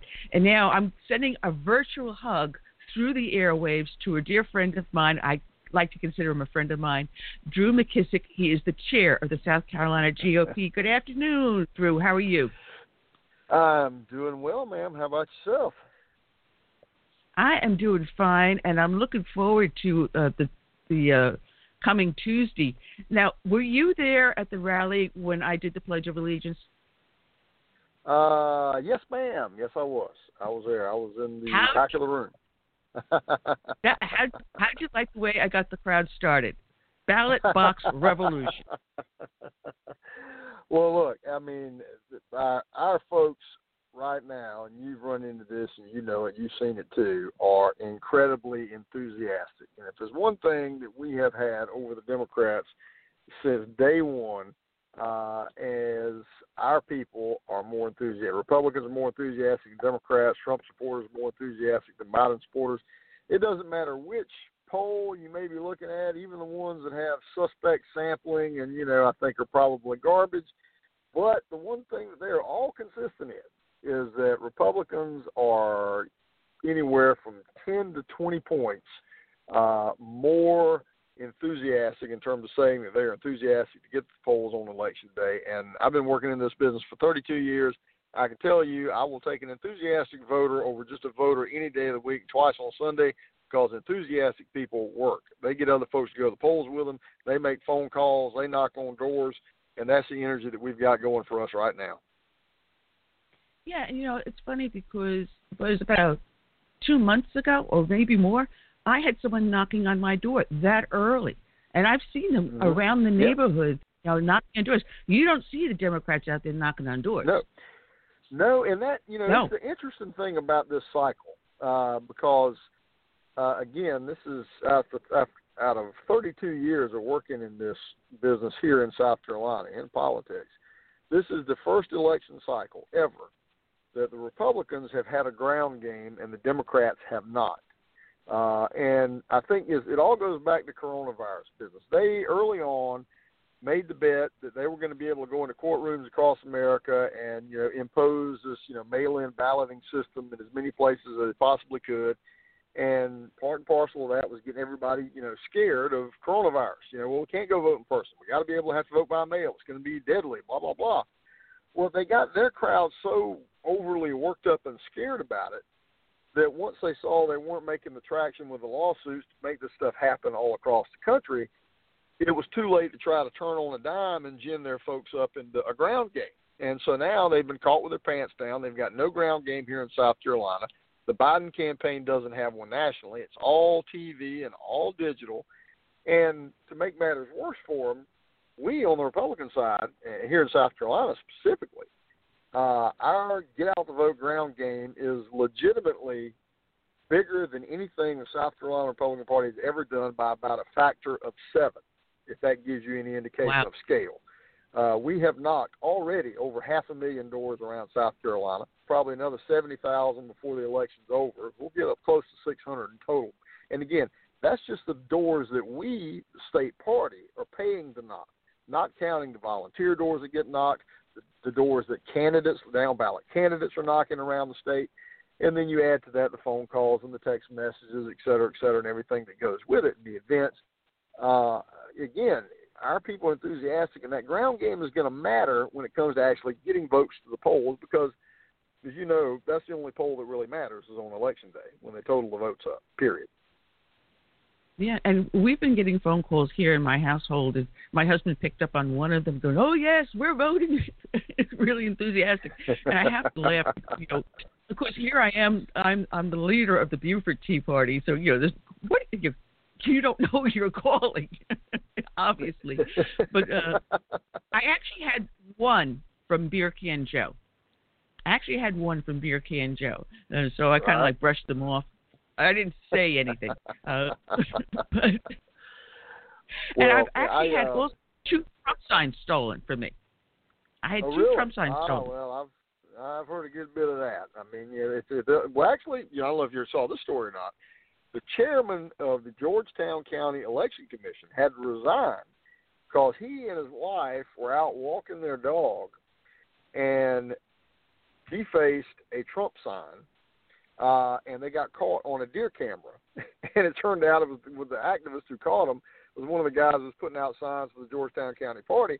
And you know he wakes up the next morning, and you know there's all this sort of you know this stuff written all over the sign and a magic marker, dump Trump, blah blah blah blah blah. And so he checked his deer camera, and lo and behold, there was the chairman of the county ele- election commission and his wife, who was in charge of absentee ballots, et cetera, and poll worker training.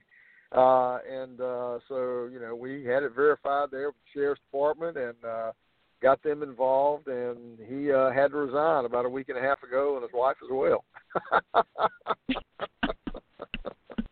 so you Talk can't about make a this stuff game. up. I that.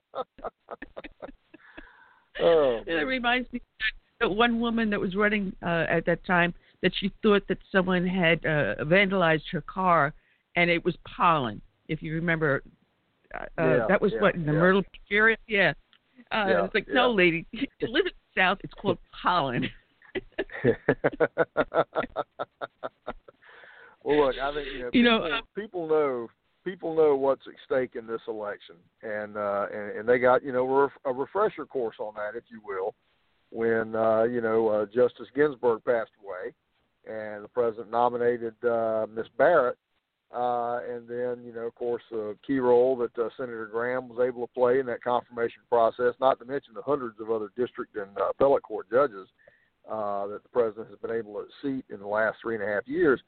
Um, and that, that's that's the kind of thing that is at stake at this in this election. And um, you know, I, it's a cliche. I say it all the time, uh, but elections have consequences. You know, policy matters. Who you hire matters. Um, and uh, our people are definitely taking it to heart. Oh, absolutely. And it's a close race between Harrison and uh, Graham. And I was screaming at the TV the other day. Go, I, I was watching the Graham commercials. I was asking why he wasn't getting more aggressive. And then yesterday, I finally heard the commercials. And I said this at the start of the show. Normally, we elect someone to Congress, uh, either to the House or the Senate, and then after they decide not to run for election and they retire, a short time later, they become K Street lobbyists. This time, we have a lobbyist running for Congress. Yeah. He's doing it the other way. He's and coming I, the other way through the revolving door. yeah. But no one's telling anyone that this guy happens to be a social democrat and Yeah. a lobbyist. Oh, yeah. He is a Keith Well, Ellison protege. and a James Clyburn, you know, a copycat. Well, look, he spent one hundred and twenty million dollars, and, and think about that for a minute now. One hundred and twenty million dollars. Now, the first presidential campaign that broke the one hundred million dollar barrier in terms of a budget was George W. Bush in the two thousand election. Uh, we have, I mean, again, just you know, 16 years ago or so, this was a presidential campaign budget, and he's spending this in one state. And out of all of those TV ads, you will not find one single one where he ever mentions the word Democrat. Period. And there's a reason for that. It's because he's figured out being a Democrat is not a resume enhancement in South Carolina. that voters tend to reject the National Democratic Party, by the way, of which he is a co-chairman. He doesn't mention that in his ads. Uh, you know, yep. he has all the bags that comes along with that. Uh, but I think they're getting desperate. I think two measures of the desperation recently. One, uh, early last week, you saw the ad he had that he's rolled out in certain places with Barack Obama.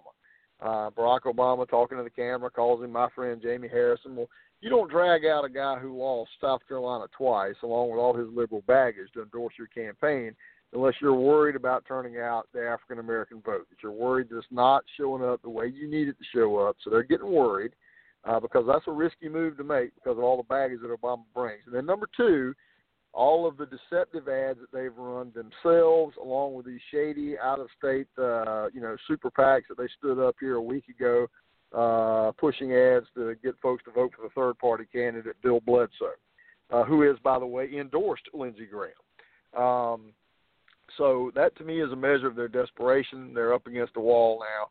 Uh, and um, you know, I, I think uh, we're doing what we need to do. We're executing. We're getting our folks out to the polls. Early voting lines have been tremendously long. We're seeing the type of turnout we think we need to see. Uh, and um, you know, for everybody out there listening, I would say if you have not early voted yet, please go do so. Uh, the more Republicans who early vote now, that's one less person standing in line on election day for those, you know, occasional, maybe kind of uh, we call it the uh, the low propensity Republicans, you know, who they kind of turn out if the lines aren't long or if the weather's okay or whatever. We don't want them rolling past the polls and seeing the line so long that they turn around. So if you haven't early voted yet, I highly encourage you to do so. I did so myself last Friday. Uh, go just before lunchtime. Usually you miss the morning rush and the afternoon rush. It's a good time to go. Well, our, our voting poll is right down the street from us. And since my husband and I are both disabled, we're just going to pull up to the front door, let them come out to us. We're just there we go. But I got to right. tell you, I got a mail. I got a I got a mailer in the uh, yesterday, and I, I opened it up and I started cracking up. It was from the Harrison campaign, and I started to glance at it, and you know, it is so very deceptive the way he has it, and it's just a single little fold over piece of paper where you know the Republican Party is putting out these really beautiful you know, uh, flyers. Um, he, I did a quick look. I went League of Conservative Voters, and I went back. No, League of Conservation Voters, and then he puts an endorsement from the Human Rights Campaign, and then from uh-huh. the National Education Association. So now, you know, being South Carolina, we're really big on conservation, fine, but human rights and national education. Uh, wait a minute that's a huge red flag to South Carolinians. I think he may have made a mistake with this one. Well, I mean, you know, again, you well know all the ideological baggage that those organizations come with. Uh, you know, where they're coming from in terms of, you know, where the average South Carolinian is in terms of our philosophy here. I mean, these are, you know, these these national groups that have radical agendas in many cases, uh, which, you know, quite frankly, are of a piece and fellow travelers with the National Democrat Party. We understand that. Um, and you know they, they want to take this country to a place that you know folks in this state don't want to go, which is why again you know in his ads you don't hear him talking about the specifics of issues. Either he's criticizing Lindsey or it's the warm fuzzy Jamie Harrison biography spots about how he grew up and his granddad and this and that and so forth. Well, all that's great, but what you actually going to do? What do you believe? What's your motivating principles and philosophy? How what you know? Would you have voted for Judge Barrett? Will you vote to actually try to pack the court now that we've got six conservative justices on there for the first time since the 1930s? You know, are you going to try to change the rules in the middle of the game here now that y'all aren't getting what you want out of judiciary? Uh, you know, top South Carolinians care about that kind of stuff, and people they might actually take it into account at the ballot box, which is why he doesn't want to answer the questions. I mean, we know that, but Um, but it's just just very it's it's deceptive. And again, I mean, we're having you know uh, when you look at his money uh, and the money he's raised, only 2.7 percent of it has come from South Carolina. 2.7 percent. Uh, and if you figure an average donation of about 50 bucks out of 120 million dollars, that means there are over 2 million people outside of South Carolina. Think Hollywood, New York, Washington D.C., et cetera, who are essentially trying to buy a U.S. Senate seat in South Carolina. Uh, these are not people who believe what we believe, and you know it's my personal opinion. There's not enough gold in Fort Knox to get the voters of South Carolina to sell their Senate seat to a bunch of out-of-state liberals. Well, you know, it's funny because ever since you took over the chair of our state GOP, I've seen a vitality in it. And you have reached out into areas past chairs were very, I don't know, leery or cautious about reaching out to. And one of the things you have been reaching out to are the churches. Now, the church yes, I belong to happens to be an Anglican church, and I'm sure you're aware of the split between mm-hmm. the Anglican and the Episcopal and the lawsuit. Right. And our church right. actually is the one that has Old Sheldon that uh, Sherman okay. burned down. Uh, our pastor did something I didn't expect. He actually waded into the political arena by sending out an email to people, and in a way that he kind of like coded it without directly saying who to vote for, but basically telling people right. how to vote. That we are right. a conservative faith-based church, and that's something that you have stepped into that I've never seen done before yeah. here in South Carolina, explaining how you can have your church involved mm-hmm. politically yes. and to help bring moral values back to our nation.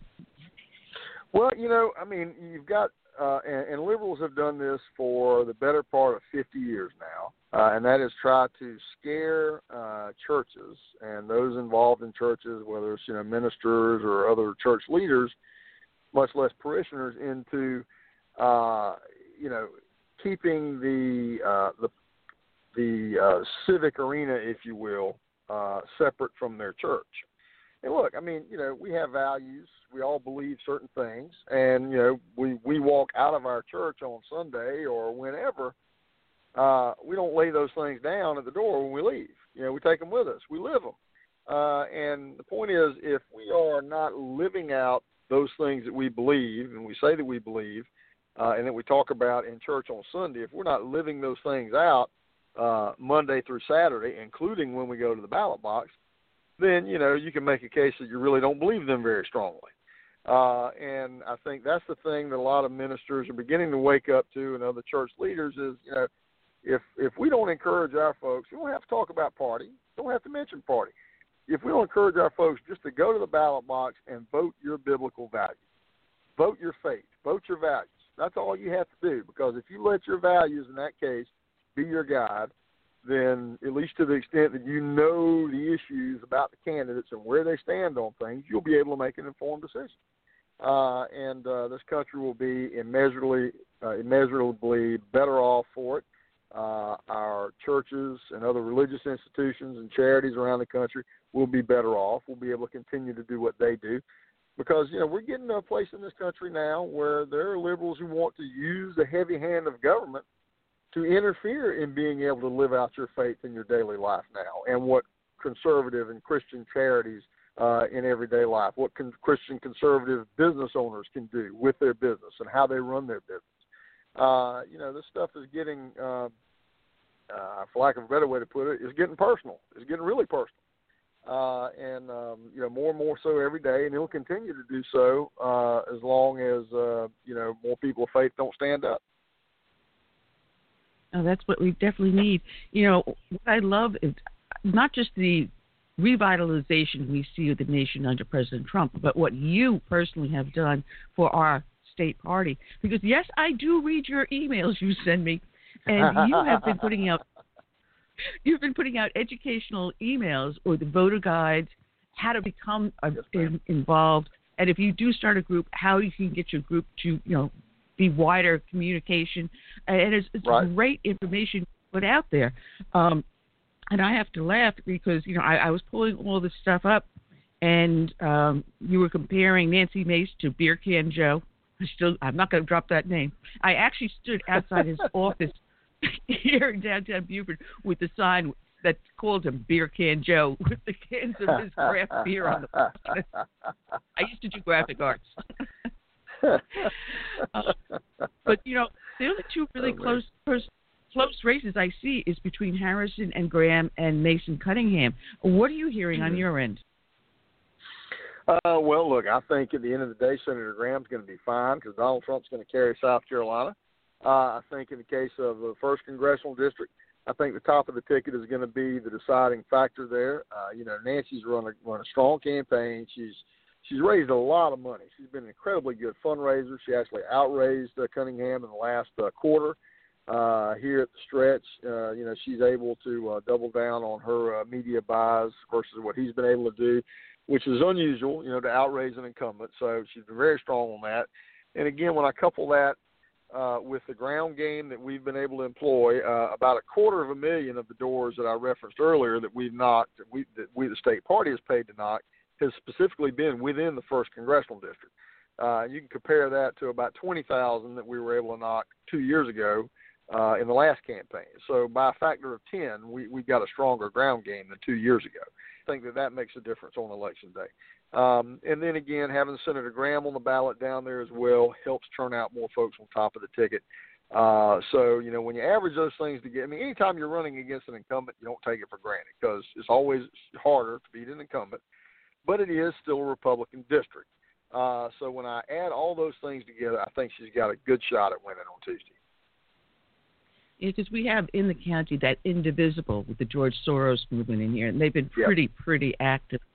Um, but we also had a court ruling. SCOTUS had ruled in favor of South Carolina on challenging uh, ballots that are not postmarked and ballots that have don't have verifying signatures on it.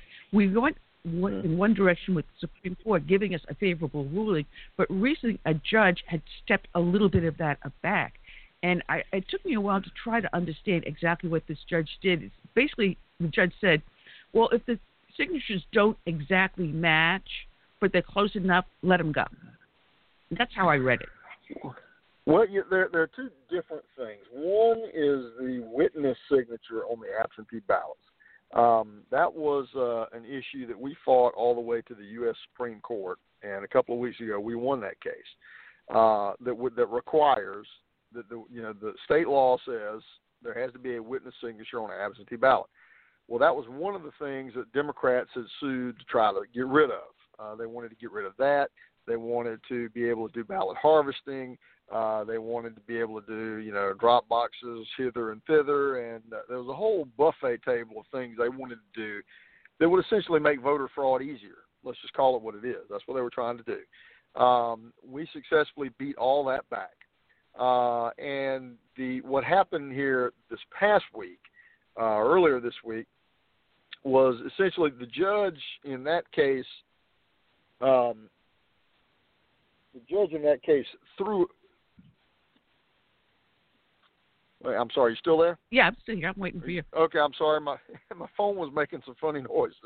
Uh, the judge in that case essentially threw out essentially uh, the rest of the case. So, you know, they were filing for an injunction to you know win this, that, and the other thing. And by throwing out the rest of that case, he essentially threw out a related case that was filed. One was by the League of Women Voters, and one was, one was by the National Democrat, the State Democrat Party. The one thing that he did do was he said that uh, that some of the counties that were planning to use signature comparison machines, not witness signature comparisons, now, but this is the actual voter signature, uh, that they were not able to do that because technically, and this is a technicality, but it is state law. Technically, in state law, it doesn't say that you can do that. It says that you can compare signatures at the polling place whenever someone signs the register, whenever they you know go to to, to log in, so to speak. Uh, state law does say they can do that. It doesn't say that they can do that on absentee ballots. So it's kind of it a ruling on the technicalities there, and that's just just a word of the law. That's that's you know, and it's um. Uh, I mean, it'd be nice if we could have it the other way. Quite frankly, that's a change that I would like to work toward with state legislators going forward to make absentee ballots even more secure. Um, but you know the fact that he threw out all the rest of the Democrats' lawsuit essentially uh, basically means we're done now with the judges for this election cycle. So we're going forward like we are now, uh, and we don't have to worry about um, uh, any more shenanigans, if you will, with uh, what they were trying to pull in federal court. Well, that's a good thing because one of the people that was doing the original lawsuit, they posted up on their uh, web page, up on Facebook, they posted up pictures of them eating, sitting next to people without a mask on, you know, having a fun, cavorting yeah. around. They put these right. pictures up on their Facebook page right. as they're going through. The, oh, we're laughing. We're laughing. It's just all you have to do is just, as a friend of the court, just present the Facebook page. You you oh, tell yeah. me that you can't get a signature because you can't be within a certain amount of feet for someone, so you can't have them sign it for you. But yet you can go right. to out and eat and go out with your friends and party. Yeah. Uh, go to Wally World and stand within three feet of a cashier. Yeah. Uh, but no, no, no, you can't get. And we just well, said yeah, it was the most you know. ridiculous thing we ever saw. I mean, we were laughing well, like, the whole way. Like, like I said, I, I really it was just an attempt on their part to make uh, absentee voter fraud easier. You know, if they don't have to have somebody witnessing that you are who you say you are, then it's easier for you know somebody who is not who they say they are to actually cast that ballot. I mean, you know, the same thing. Whenever you go vote in person, you present your ID. You prove you are who you say you are, so you can vote. You know, we got a photo voter ID law now uh, here in South Carolina several years back, which was very good fraud prevention. Uh, applaud the legislature for passing that into law. Uh, and you know, essentially, the witness signature is you know similar to that in the sense that you know if you're going to cast that absentee ballot, somebody else signs to say that yes, you are indeed who you say you are. Uh, it's just one extra measure of fraud prevention, which is why Democrats try to stop it. All right, and how close are we now to the next step of trying to obtain closed primaries? Well, we'll have to wait again until the legislature comes back this year. We had a bill, uh, well, several bills related to that and some other election reform measures we were trying to get passed this past year uh, and that we're getting traction. And then, of course, coronavirus hit, and the legislature basically went out of business for the year, all but say a week or two to do budget-related stuff or Santee Cooper stuff. Uh, but I've got a lot of support. Uh, about uh, I think it's 55 or 60 state house members who, uh, you know, were were and did and will again co-sponsor such a bill uh, for the party. Uh, and um, you know, I've got support from uh, you know the several of the committee leaders to uh, agree to help push forward that legislation. So, and you know, set it on more of a priority in the time uh, uh, in terms of the timetable for the legislature. And you know, part of that goes along with how helpful we are in turning out our vote, and the party is able to be. And one of the things I focused on as party chairman is to try to bring more resources to our candidates so then when our candidates get elected, they understand how important the party is to them. So they're willing to help the party on things like this and other election reform, law reform related measures. And I've had a lot of success getting a lot more uh, support out of members of the legislature for things like that. Uh, things like, uh, you know, again, when Democrats last year tried to change the voter registration deadline, they wanted to move it up a week get it even closer to election day, you know, as opposed to the 30 days that it is now. Uh, things like that that I was able to sort of stop on a dime uh, because we've got more respect with members of the legislature now. And they're more willing to work with us. And I think that's going to put us in good shape to push that forward here in the next session. Oh, that'd be absolutely wonderful. Because I was trying to explain, you know, closed primaries to my members. And I got one guy there who goes, Well, I never register by party. Uh, so how can I end up voting in a primary? And I said, Well, if we close them, then you can't. He goes, Well, that's not fair right. to me. And I, I, my response would have been, but I bit my tongue, would have been either shit or get off the pot, mister. You know, somewhere along the way, we have to take a, a, a moral and political stand, don't we? Well, you got to, I mean, look, uh, I look at it this way the most important thing that a political party does is actually nominate candidates for public office. That's what they exist for. To come together as a group around a core set of principles that we would call a platform, and then pick candidates that we think represent that platform and put them forward for public office. That's the most important thing that we do. Now, why, whenever we do that most important thing that we do, should we be forced to throw the door open to every Tom, Dick, and Harry in the world to come help us do that most important thing that we do?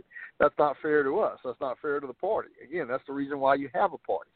Uh, so, you know, but there are many different ways that you can structure primary and closed primary laws, and there's like 12 different ways that it's done around the nation. Uh, you know, but um, the point is, the way that we do it right now is the worst way, and we should begin to move in the other direction. Well, Drew, it has been a pleasure having you. It always is, and I always love seeing you yes, when ma'am. I have a chance. Do we have a convention coming up this year? Uh, next year, next year you have county convention, uh, precinct meetings in March, county conventions in April, and state convention in May.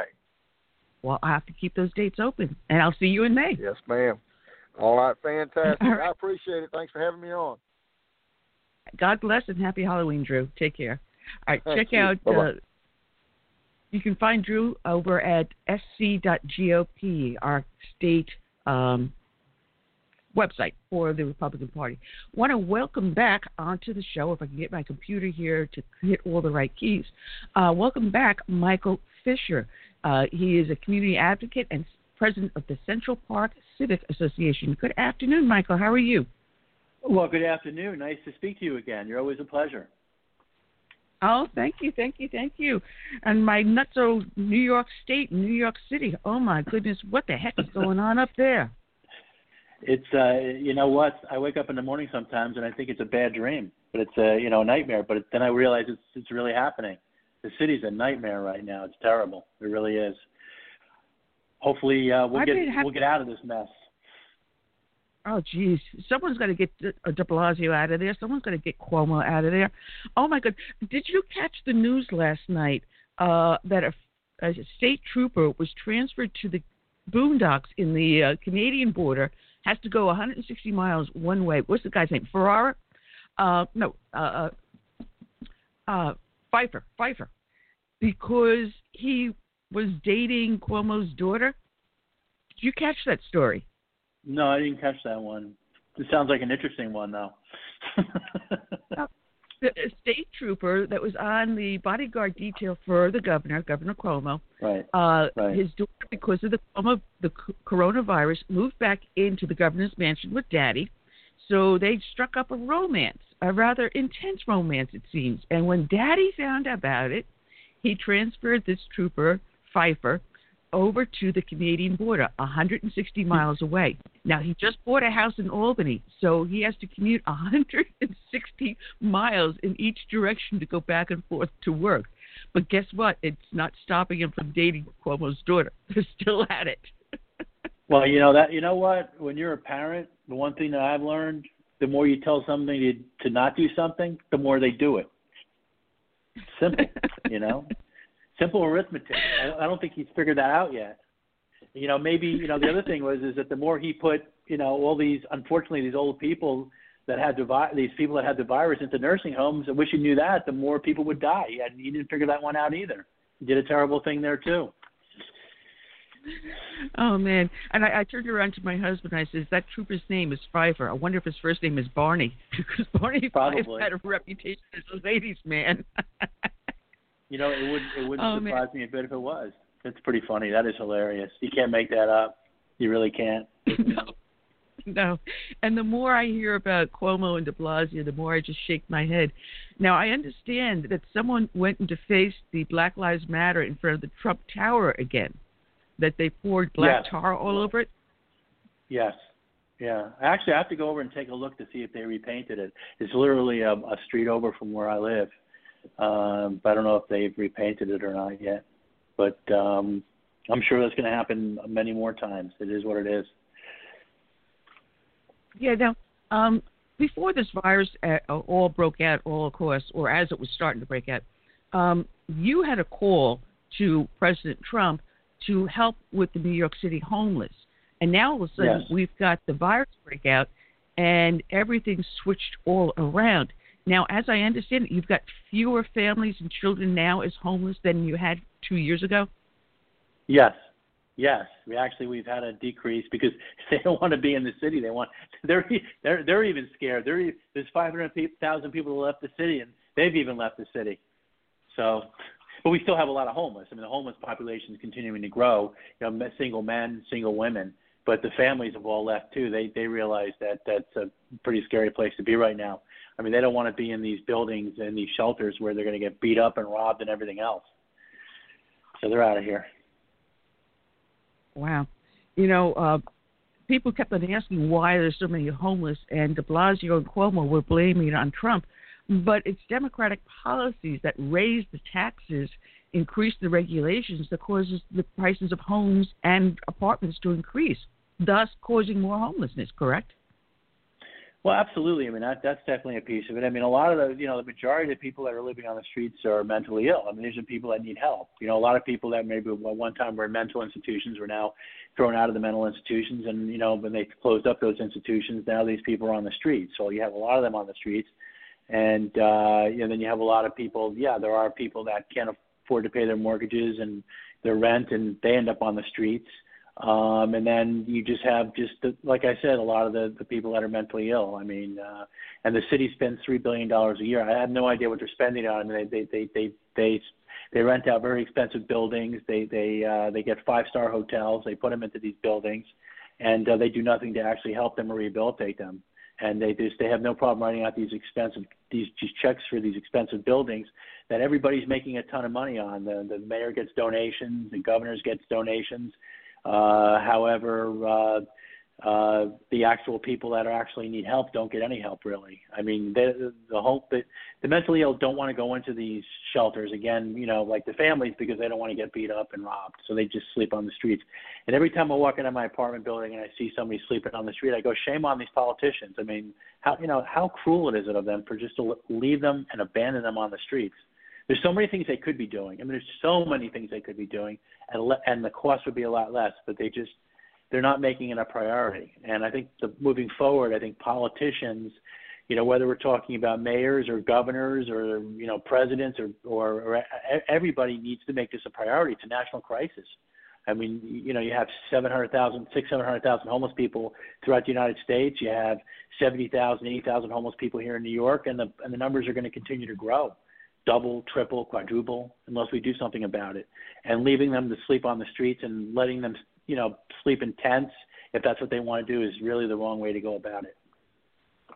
Yeah, now about a month ago, the New York Post they put up an article about De Blasio and putting these people into the hotels, and I was surprised that mm-hmm. the hotels charge hundred and twenty dollars a night. No wonder why the hotel owners are not objecting to the fact that they have the homeless there. Um, there are roughly 13.5, 13 and a half thousand New Yorkers living in the hotels right now, including mm-hmm. 10,000 of them they moved into the state after the COVID I- outbreak. So they were actually busing people in to live in these hotel rooms at $120 a night. More than that. more than that's that's cheap. I mean, they're spending more than 120. They're they're, they're spending 250 dollars a night, 300 dollars a night for some of these hotels it's it's very very very expensive. I mean, in the Upper West Side, they they they they put them into um, this very very the Lucerne Hotel, uh, which is a which is a four star hotel, and uh, it you know it's ridiculous. It's very expensive. And what they did was they, I mean, the community was just completely shocked about it. I mean, one day they woke up and you know there were there were a ton of homeless people living in the Lucerne, and they were doing drugs on the streets, defecating in the streets. Um, the crime was going up, and everything else. I mean, it's just not the right way to go about doing things. And what's interesting is is that um, um, the the community fought it and said, look, you know, we can't live in this kind of environment. It's look, we want to help the homeless, but we can't live in an environment like this where there, where there's an uptick in crime and we have kids and everything else. So what the mayor agreed to do is, all right, we'll move them somewhere else. And they decided they were going to move them to a hotel downtown, lower lower um, east side, and uh, um, and the, the, the homeless people, together with a couple different groups, filed a lawsuit, and now the, the, the courts have basically said they can stay in the Lucerne hotel. I mean, once you put them in a hotel, you, it's very difficult to get them out. Um, so you know, this, this what the city's been doing is they've been literally putting homeless people in, in hotels throughout the city They've been putting them into these these buildings that they're renting out from these slumlords in the city. These slumlords are making millions and millions of dollars, and the homeless people aren't being helped. And the people that live in these communities are seeing crime go up. They're seeing you know needles in the streets. it's it's really just not the right way to do things. It's not good for the homeless, and it's not good, you know, for the people that live in these communities. I mean, you know, there's 500,000 people that have already left the city since the virus, and you know, if this if, if the mayor and the governor want more people to leave and uh, move on in their lives somewhere else, then continue to operate the city the way they're operating it. I mean, people are going to continue to leave. It's terrible. Real estate values are going down. Uh, you know, rental rentals are a lot less expensive than they than they were. And uh, you know, there there's a situation even right now because of the virus where people living that that are renting aren't paying their rent, and uh, so these landlords are really kind of being on the hook for you know not they're not getting paid anything, so they pretty much have to pay all the expenses. So it's not a good situation at all what's going on in the city. It's a very ugly situation. And the mayor and the governor are just not doing anything to make it better. It's a shame. It really is. I mean, hotel I mean, hotels are shut down, uh restaurants are all going out of business, retail stores are going out of business. I mean, I was you know, I I I always like to support the local retailers and you walk in, they're empty. There's nobody in these stores that are really buying anything. It's terrible. Uh, imagine what the tax collection base is going to be after the first of the year when the tax bills start going out, what is not going to come in. So I'm wondering how the heck they're going to put a budget forward when there's no money coming in. If people are not working, if people are not mm-hmm. paying the rent, landlord has nothing to, to, and he's going to be having a tax bill, huge tax bill, based upon what the value was the year before, but he's not going to be able to pay it. So it's going to be a ghost town if it's not already. Well, we haven't seen, you know, how bad the problem is going to be at this point. You know, I mean, you're going to start to see more retailers go out, more restaurants go out. I mean, the restaurants right now they only allow 25% occupancy, so you can't really make money if you're a restaurant owner. You can't make money now. Yeah, you can serve outside, but a lot of a lot of these restaurants can't really serve outside just because of where they're located. And the ones that can, I mean, at this point, you really can't because it's too cold. I mean, today it's like 40 degrees, so even even if even if you put a heater outside, people aren't going to want to eat outside. Um, so um, you're going to have more restaurants going out of business. How how do you screw up a city? Talk to De Blasio. I mean, I've never seen anything so bad. I mean, come on. I mean, let the restaurants run their businesses. You know, do what you can to help the retailers. Try to get people to come into the city. I mean, having people leave the city and stay out of the city is going to hurt the city in the long in the long run. It's not a good situation. It's horrible. It's very depressing, to be perfectly honest with you. Yeah, and and if you look at what's going on out there, even the cops are not able to do their job. So, my friend Patty Lynch, I sent out this uh, this mailer to tell people who to vote for, not just citywide races, but he reached out to the outer boroughs, including Nassau and Suffolk County. Uh, and New York State has become so bad. My sister, uh, who lived in Albany, just recently, just in the last couple of weeks, sold her house and moved down to Georgia, and she's loving it.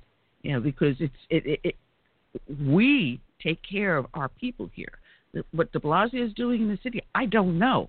Was he out working at the gym again instead of being in the mayor's office?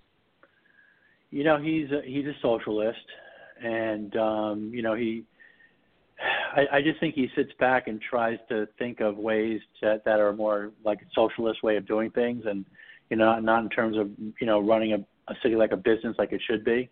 And uh, you know, when you try to run a place like a you know, like a socialist state, you know, you're going to run it run out of business, and that's what he's doing. I mean, everything he's doing, he's spending, he's wasting money, he's wasting money on programs that aren't working. You know, he's cutting the he cut the police force, which is really a bad thing. I mean, more people want to leave because they don't feel like they're being protected. You have less police. You don't have plainclothesmen on the streets. He took them off the streets. Um, I mean, I know that when my wife and I walk around, you know, we're a little bit more nervous. You know, you, you know what? A year ago, two years ago, you walk around the city, I didn't even think twice about it now I think twice about it. My wife does too. You, you worry that what if you get, you know, if you don't keep an eye out on things, you could get mugged. And even, you know, Midtown or anywhere. I mean, the crime is way up. Shootings are way up. I mean, there's, a lot of shootings going on. And uh, I mean, what's really sad, and I, I walked around the city today, I saw that the plaza was boarding up their windows. I saw that other hotels were boarding up their windows, and I guess getting ready for the, um, you know, the results after the election. And uh, I, I just find that to be just so sad when you have to when you have to board up your windows because you think that there's going to be all kinds of you know terrible things going on in the city after the elections. It, it's it's depressing. I mean, the Ritz Carlton is board. They just boarded it up. They they they boarded it up, and then they took the boards off because I sent a letter to them, and they just they just reboarded it up. But this time they painted the boards blue, so it doesn't look as much boarded up as it did when it you know when it was yellow. You know what I mean? The yellow wood versus mm-hmm. the uh, them painting it. So it's not a good situation. We shouldn't be boarding. We should not be boarding up the our windows in the city. I mean, who owns this city? I mean, we're we're just going to give the city up and let people destroy our city. I'm sorry, that that that should not be taking place in this day and age. Now, De Blasio's up for election. Is it next year or is it two no. years? No, he's done. He's done. He's done after uh, next November. He there'll, there'll be a new new candidates that'll be running for um, for reelection. Right. So uh, he's yeah, he's done. He's That's out, but he's got but he's got another year. He's got another year to to do some more damage. You know, to really um, take his socialist ideas and really try to spread it around even more in the city. He just, for whatever reason, he just doesn't like people in the city. I don't know why. He he doesn't like people that own expensive apartment build uh, apartments. You know, he doesn't like people who have money yet he owns real estate. And I don't understand that. I mean, this is the American way. We're we're you know we're we're a, we're a country where we're a capitalistic society, where if you want to go out and make a lot of money, you can. If you don't want to make a lot of a lot of money, that's your prerogative. But uh, if somebody's successful and wants to buy a ten million dollar apartment, that's their prerogative. You know, it's a nice thing, and plus those people pay taxes anyway. He should be happy. But for whatever reason, he just he's doing everything he can to want to make people want to leave the city, and it's not a it's a terrible situation. I still love the city. I love I love New York. I still say it's the greatest city in the world. But having said that, um, you know, I say it with a sad face. That, that is unfortunate. That is very unfortunate. Now, I saw recently um, that there is a recruitment to get the homeless out to vote. Uh, that they're they're helping register to vote. In some cases, paying them to vote. What are you hearing on the street? Well, I you know they're not doing anything to like they're not putting voting booths and shelters or anything like that, which they should be doing because every everybody, whether you're homeless or you live in you have a home, has a constitutional right to be able to vote. But what what we've heard is going on is there might be a little bit of fraud. Like you know here's uh, here's a pack of cigarettes. You know, can you sign your name to this ballot or something like that? It happened in uh, California in uh, Los Angeles where they uh, indicted some people for doing that. Um, but they're really not going out of their way to really get people to vote. And you know what the reality is, is a lot of the homeless people that are mentally ill, I think that's the last thing on their mind is voting. But I think that there are people that should, that might want to vote and could make a difference. You know what? I'm sure some of these homeless people would love to get rid of some of these politicians that are making it miserable for them. I think a lot of these homeless people would would probably vote Republican to be perfectly honest with you, because they themselves see that that uh, the Democrats are not doing anything for them and making it worse for them. Love to see them vote. Love to see them have, you know, um, voting booths set up so they can vote. That would be a great thing. Yeah. Now, uh, with with the, everything that's going on in the city, one of the projects mm-hmm. your organization does is attempting to help the homeless and the mentally ill. Uh, but in the interim, my, my co host is posting in the chat room that Mayor de Blasio's wife, Chirlane McCray, was given $850 million by the city to run a mental health program, and nothing mm-hmm. has come of that. What's no. going on there? We don't know what's happened with the money. We have no idea, to be perfectly honest with you. And nobody's, you know, nobody's coming out and saying anything. You know, it's just like you know when uh, when the when the governor put all those authorized all those people that had the virus to go into nursing homes, you know, and all those thousands of people died. Uh, you know, he's not coming out and saying anything either. Nobody's taking responsibility for anything they're doing. It's it's a terrible situation. It really is. I let you know. I, w- I wish politicians would take ownership. You know the old saying, "The buck stops here." You know what? If you make a mistake, own own up to it. Come out and say you made a mistake. Okay? If Chirlane did something with the money that shouldn't have been done, or the money just if the programs didn't work out correctly, come out and take ownership. I think if people would rather see that and hear that, and then they're more forgiving than when you try to cover it up and just and not come out and you know, and just come clean with it. Like the governor's got to come clean with what happened with the nursing homes. I mean, that's a terrible situation. Thousands of people died because they didn't. They just put. How do you put people with the virus into nursing homes? I mean, really? And then he says he didn't do it. Then who did it? he blamed it on Trump. Well- he actually blamed it on Trump. I mean, you know, I just, you know, when I when I hear that, it's just it's ridiculous. I mean, he complimented Trump. So I mean, I heard him compliment Trump so many times about how much Trump was giving the, the city and how much help he was giving for the virus, and then he attacks him, and then he tries to throw him under the bus and blame him for something that he did. I doesn't make any sense to me. It really doesn't. I just think politicians have to take ownership. If if you're not doing something right, if the homeless crisis is getting worse, admit it.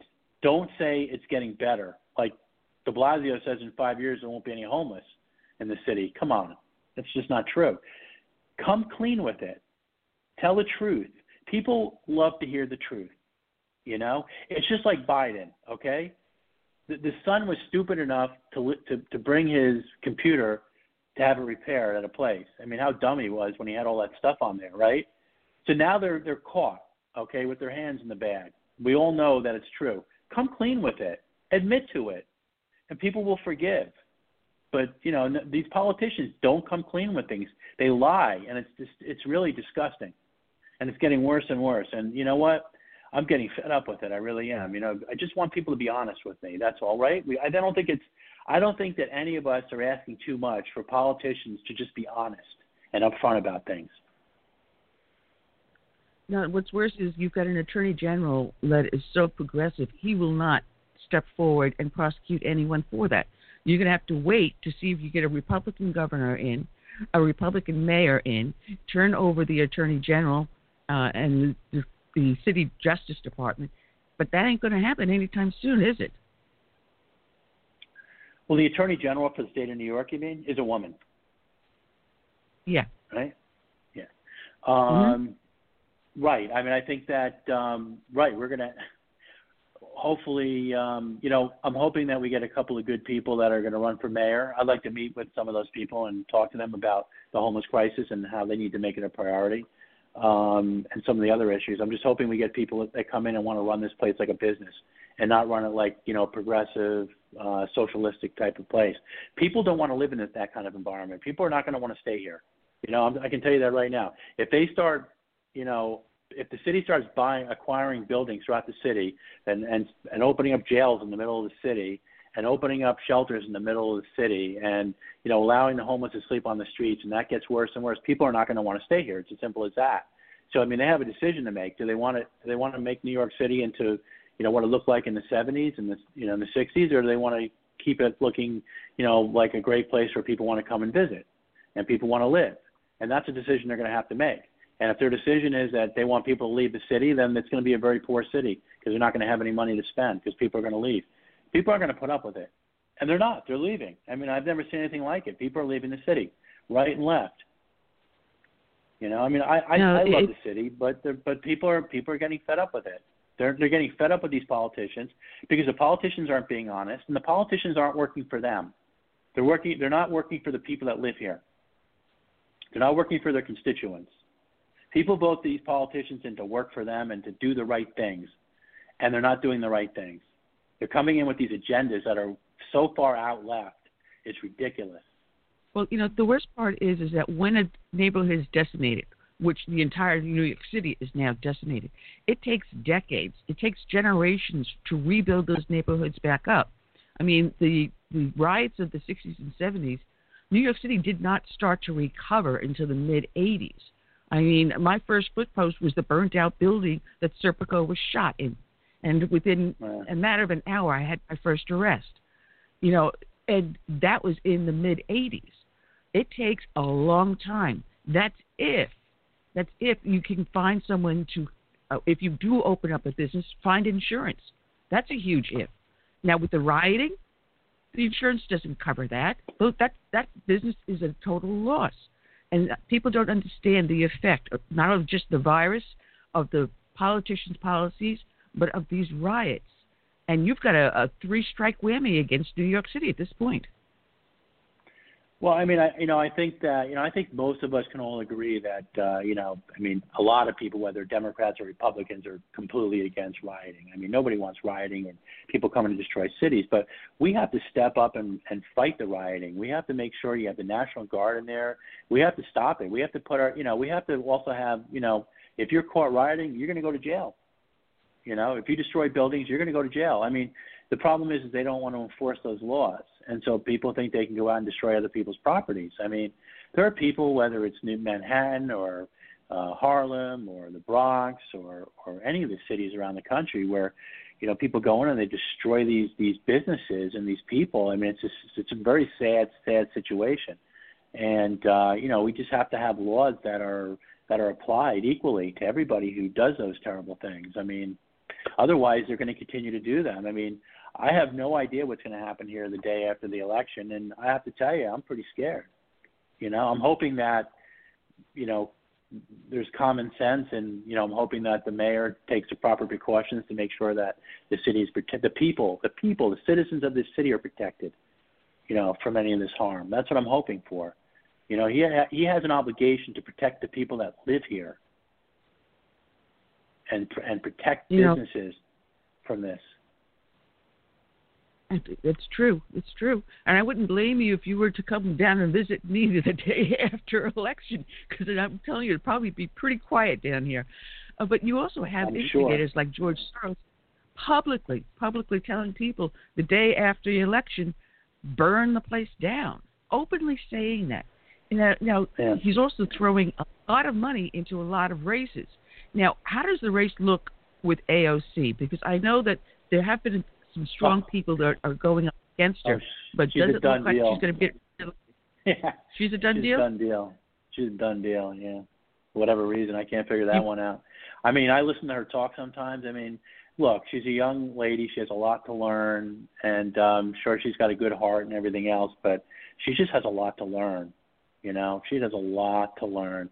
And you know what? I, I always one thing that I learned growing up, like my father used to tell me also, listen, you know, twice as much as you talk. Like listen. Don't talk, you know, listen more than you talk and you'll learn a lot more. And I think she tends to talk more than she listens. And that's something she's I think she'll learn that eventually, but some of the things that she says are just way, way out there. And uh, just it's not it's just not reality, you know. Look, if you want to get educated, go go go spend uh, six months in a socialist country. Go go over to a handful of socialist countries and see what it's like to live in those places. Then come back here and tell us that's the kind of that's the way you want to live. Because that's what they're pushing for. Yet they're not educated. They don't really understand what's. None of these people understand even what socialism's all about. They're just yakking away and saying things that are way out there. It doesn't make any sense. I mean, we are a capitalist society, and that's the way we are. And you know, it shouldn't. And just because a handful of people want to make a change doesn't mean we have to change with them. I mean, if these people want to make the change, and you know what, before you want to make the change, go and see what it's like to live under those conditions in other countries. And believe me, when And they you see know- what it's like, they're going to love it here. You are so right, Michael, because um, being a world traveler, I've had the opportunity to uh, visit a lot of different countries, and um, some of them were very poor, uh, especially in Africa and some places in the Middle East. And our Mhm. people here just don't understand how well off they are. You know, we take for granted the liber- liberties that we have and and the, the opportunities. And um, I don't know who could ever romanticize about socialism because we have a lot of people here in the United States who escape from such such uh, regimes. And um, I know Trump had some speaking out um, during some of his rallies, um, especially Cubans. But I think we need to hear more from you know people like that who escaped from um, countries that were socialist. You know, to awaken. I mean, people. um, we want people, people want to come here. over here. they everybody wants to come to the United States, and we're the greatest country in the world. We're great. We're great people. We are. We are one people. You know, and everybody seems to think we're all different people. We're all one people. We're the greatest country in the world. We're one people. Yeah, we have problems here and there. We have racism, and those are things that we have to work on and get rid of.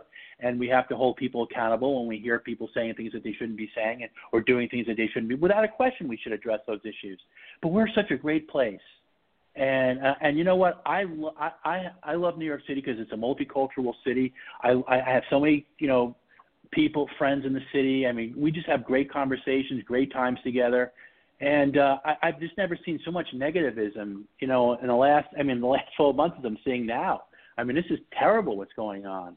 everybody's so negative about the country, about uh, everything, and it, you know the police. I mean, sure, there are some bad police, but the police aren't that bad. I mean, there's just everybody's so negative, and it, it's really very sad and and it's very depressing. It really is.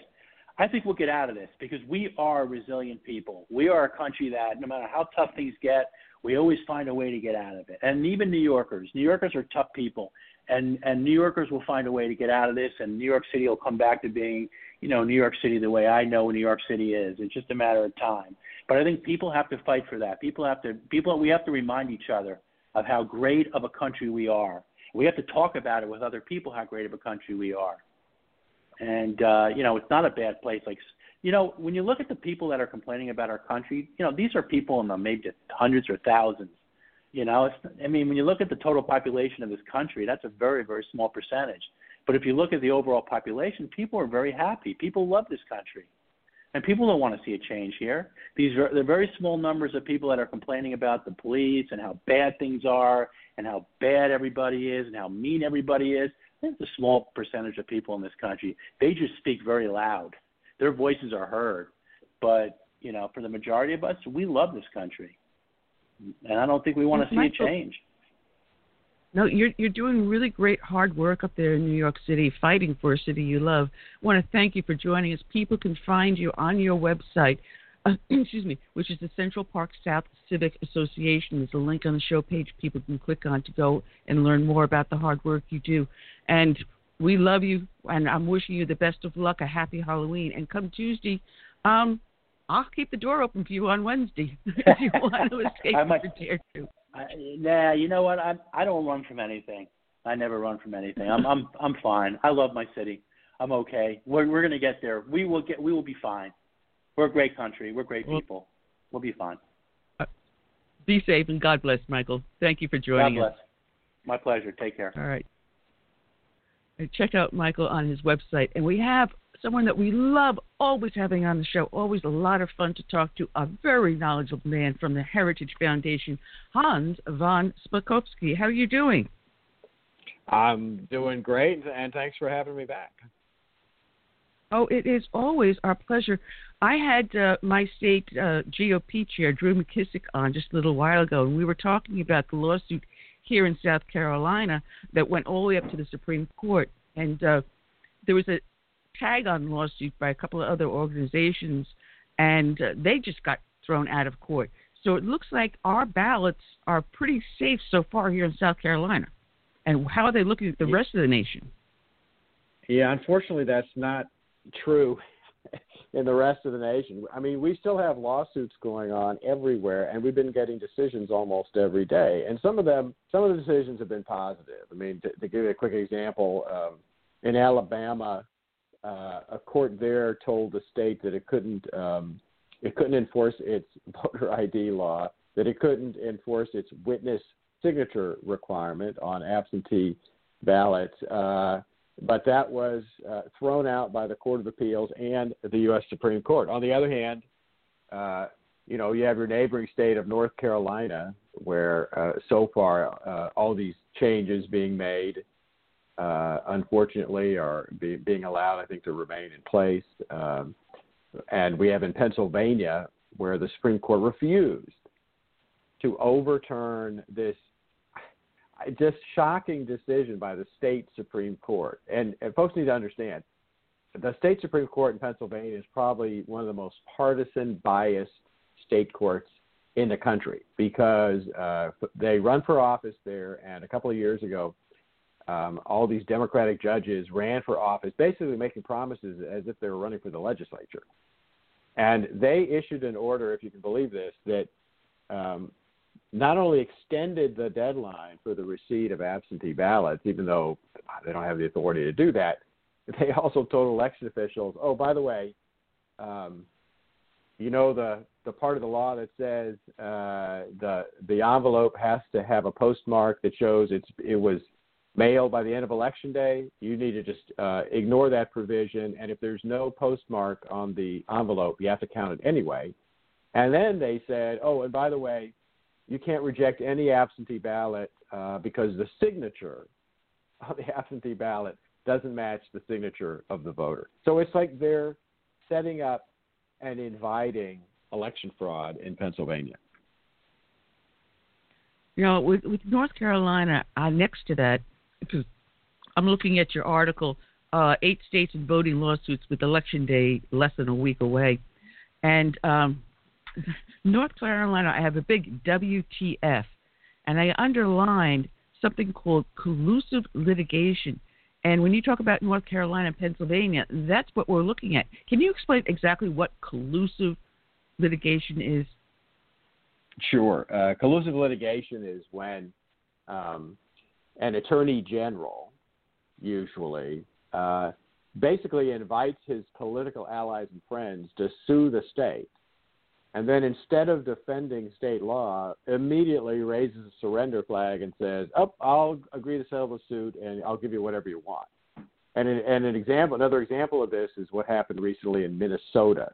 In Minnesota, the Secretary of State there uh, he's a Democrat, former uh, Democratic state legislator. He's a Soros Secretary of State, and a liberal group sued, saying, "Hey, it's it's unconstitutional for Minnesota to require absentee ballots to be received by the end of election day.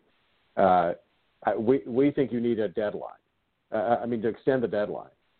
And so, what does the Secretary of State do? Instead of defending the state law, he says, "Oh, sure, I'll agree to it. I'll agree to settle the case, and we'll extend the deadline for receipt of absentee ballots for a week.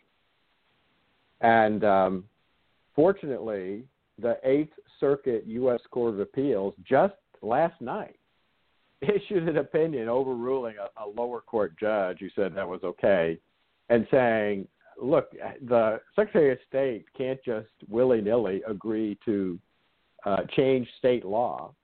and they threw that out. So fortunately, they restored the original deadline. But that's typical of the kind of cases, and that shows how collusive litigation works when the attorney general, the secretary of state, don't actually defend state law, but but just instantly agree to whatever it is the plaintiffs in the case want. And we we let it go. Is is there anything we can do to correct it? Well, you know what happened in the um, Minnesota case is two presidential electors. So, two uh, ele- Republican electors actually, they filed a motion to intervene in the lawsuit, objecting to what the Secretary of State had done.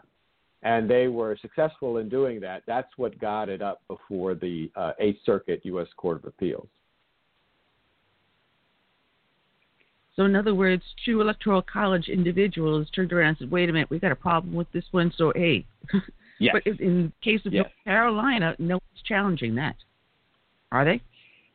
Well, no, they have challenged it. They just so far haven't been successful in in getting it uh, overturned. Um, and in the uh, you know, in the Pennsylvania case, it was the state legislature that actually filed an emergency appeal with the U.S. Supreme Court. Un- unfortunately, not not successfully. And and the Pennsylvania decision, the Supreme Court's decision not to overrule what the state Supreme Court had done, uh, shows one of the problems we have in this on this on the U.S. Supreme Court because uh, it was Justice Chief Justice John Roberts who switched his vote and voted with the liberal justices on the court not to um, uh, take up the case and overturn what Pennsylvania had done. And this this was last week before Amy Coney Barrett was confirmed when they still uh, only had eight justices on the court.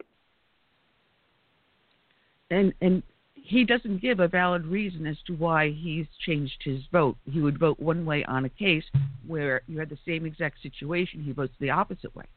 No no explanation for the flip flop.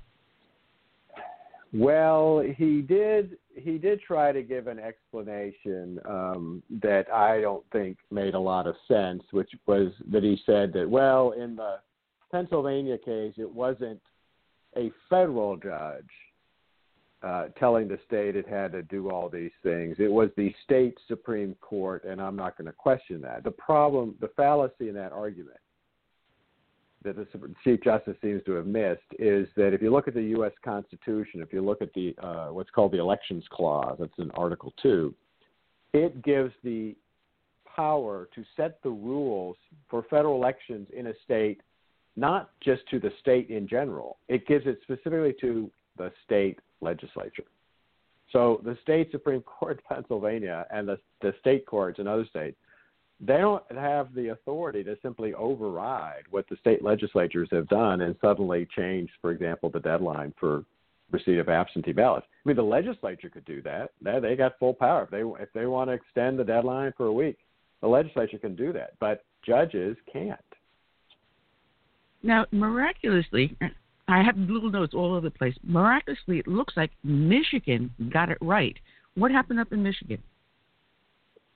Well, Michigan, it was the same. Uh, it was the same kind of thing. Uh, the the left filing lawsuits, trying to get extensions of uh, absentee uh, for the receipt of absentee deadlines, et cetera. And fortunately, the Court of Appeals, uh, the state Court of Appeals, actually stepped in and said, uh, "No, uh, we're not going to allow this to. We're not going to allow this to happen." So there's a case where actually you had good uh, you had good results from from the courts. Look, the, the the biggest rule that many, particularly many of the federal court judges, are um, ignoring is the fact that uh, the the Supreme Court has said um, in a case back in 2006 called the Purcell case, and election lawyers all know about this case. In, in 2006, the Supreme Court said, "Look, federal judges." in particular should refrain from changing the rules and laws governing elections uh, close to election day. Because if you do that, you're going to cause all kinds of chaos and confusion. And the closer you get to election day, uh, the worse that problem is, particularly when you have federal judges uh, changing rules in the middle of the election. And as you know, people started voting weeks ago. No, matter of fact, Gorsuch cited that in one of the rulings they had. Uh, I made a right. notation about that.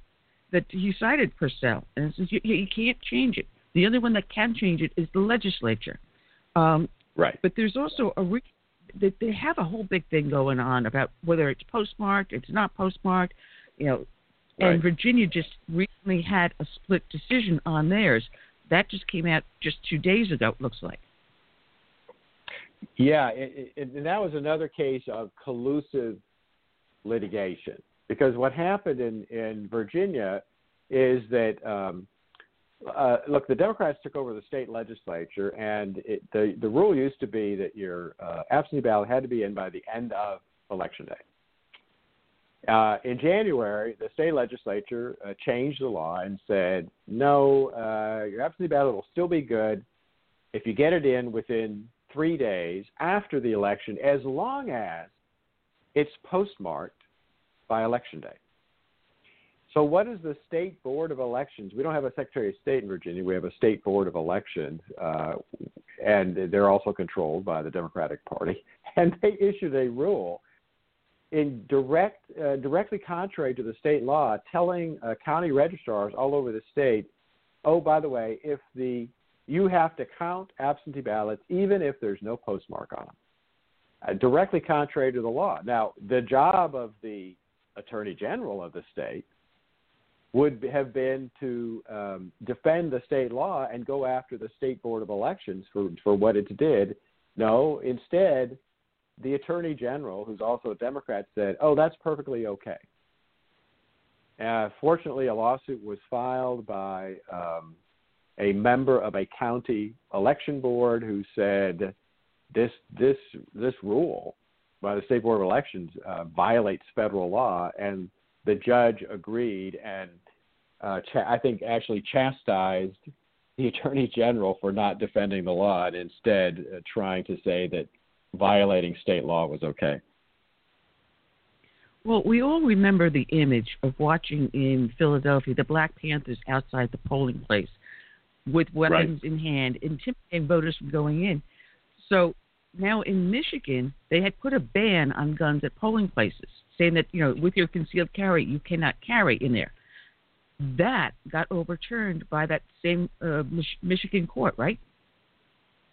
Uh, that's right, and uh, you know I've been hearing all these claims made by uh, some folks that they're expecting all this intimidation at the polls. And and uh, look there's just no evidence that that in fact is uh, going to happen. And certainly not not because there are poll watchers or just ordinary voters going into polls to exercise their right to vote. And you know maybe they have a concealed carry permit uh the, the fact that somebody has a concealed carry permit uh and goes to vote is in no way uh, intimidation of voters or or or uh, nobody can say that that's going to somehow cause a a problem. Well, the person that had the lawsuit said, you know, he felt as if he would not be safe going in there. So the court then, you know, agreed with him that he does have a Second Amendment right. Unfortunately, in some places, like here in South Carolina, school zones are gun-free zones, and most majority of polling places are inside schools. So you can't have a firearm within so many feet of the school. So it then prevents us from exercising our Second Amendment right while we vote. But no one challenges that, and that's that's that's a shame.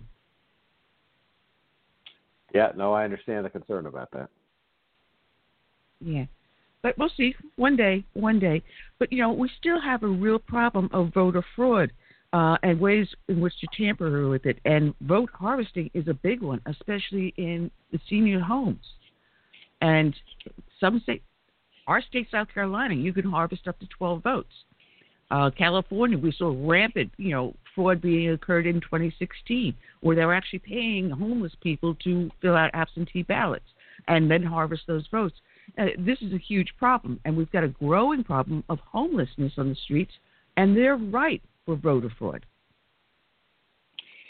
Yeah, that's unfortunately true, and uh, California is, is a particularly bad uh, example of what that can do. They they have no limits on how many ballots can be harvested, and of course, when you allow vote harvesting by strangers and third parties, um, you're putting those uh, strangers and third parties in the position of intimidating, coercing, and bribing voters. And and again, uh, you know, we you, you probably just saw there was just more undercover video released by Project Veritas of a woman in Texas who was bragging about the fact that she uh, regularly goes and harvests ballots, and in fact will sometimes fill out the ballots themselves for the voters, or pressures voters, or it looked like she was potentially bribing voters with uh, gifts to them to, to vote a particular way.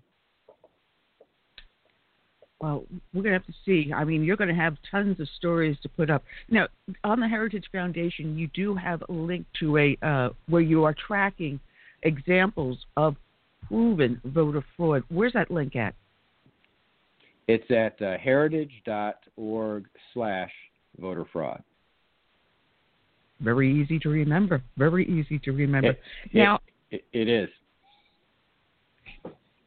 Now, one of the things that uh, uh, you wrote about on the, the Heritage uh, Foundation site is about Nancy Pelosi putting forward some legislation uh, for procedures to remove the president. Tell us about this, because I mean, I was reading it and my head was spinning. Yeah, I think this was a political stunt um, and not a very wise one. But, but in essence, um, you may recall a- after uh, John F. Kennedy was uh, died, uh, the country passed the 25th Amendment. It was ratified, I think, in 1967. The 25th Amendment laid out what would happen if a president um, became unable to uh, discharge the duties of his office for, you know, because of he resigns, because of death, or uh, because of a disability.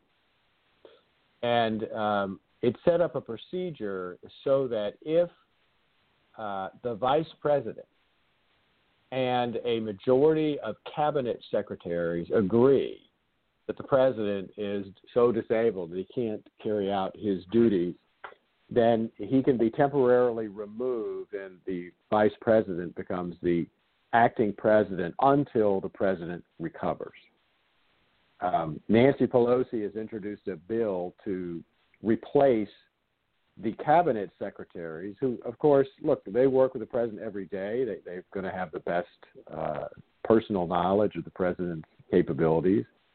But to replace the cabinet secretaries with a commission, a 17 member politically appointed commission uh, who would uh, tell Congress whether or not they think the president is physically or mentally disabled. And she even puts in the bill that they supposedly have the power to force the president to undergo a medical examination when Congress has no constitutional authority to require a president to undergo a medical examination. Look, there's no there's no chance. I mean, this might pass the House, but there's no chance it would pass the Senate, and certainly this president would never sign that bill.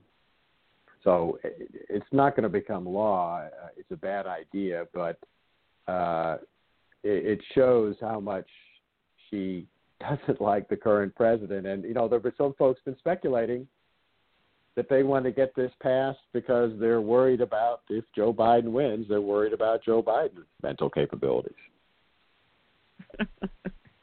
well, I, I I thought I caught in the news yesterday that she's also putting forward a bill that um, when Trump gets reelected, uh, sh- or not get reelected, she would have something in place to forcibly remove him and have him arrested should he not vacate the White House if Biden is president. Uh, have you heard anything like that?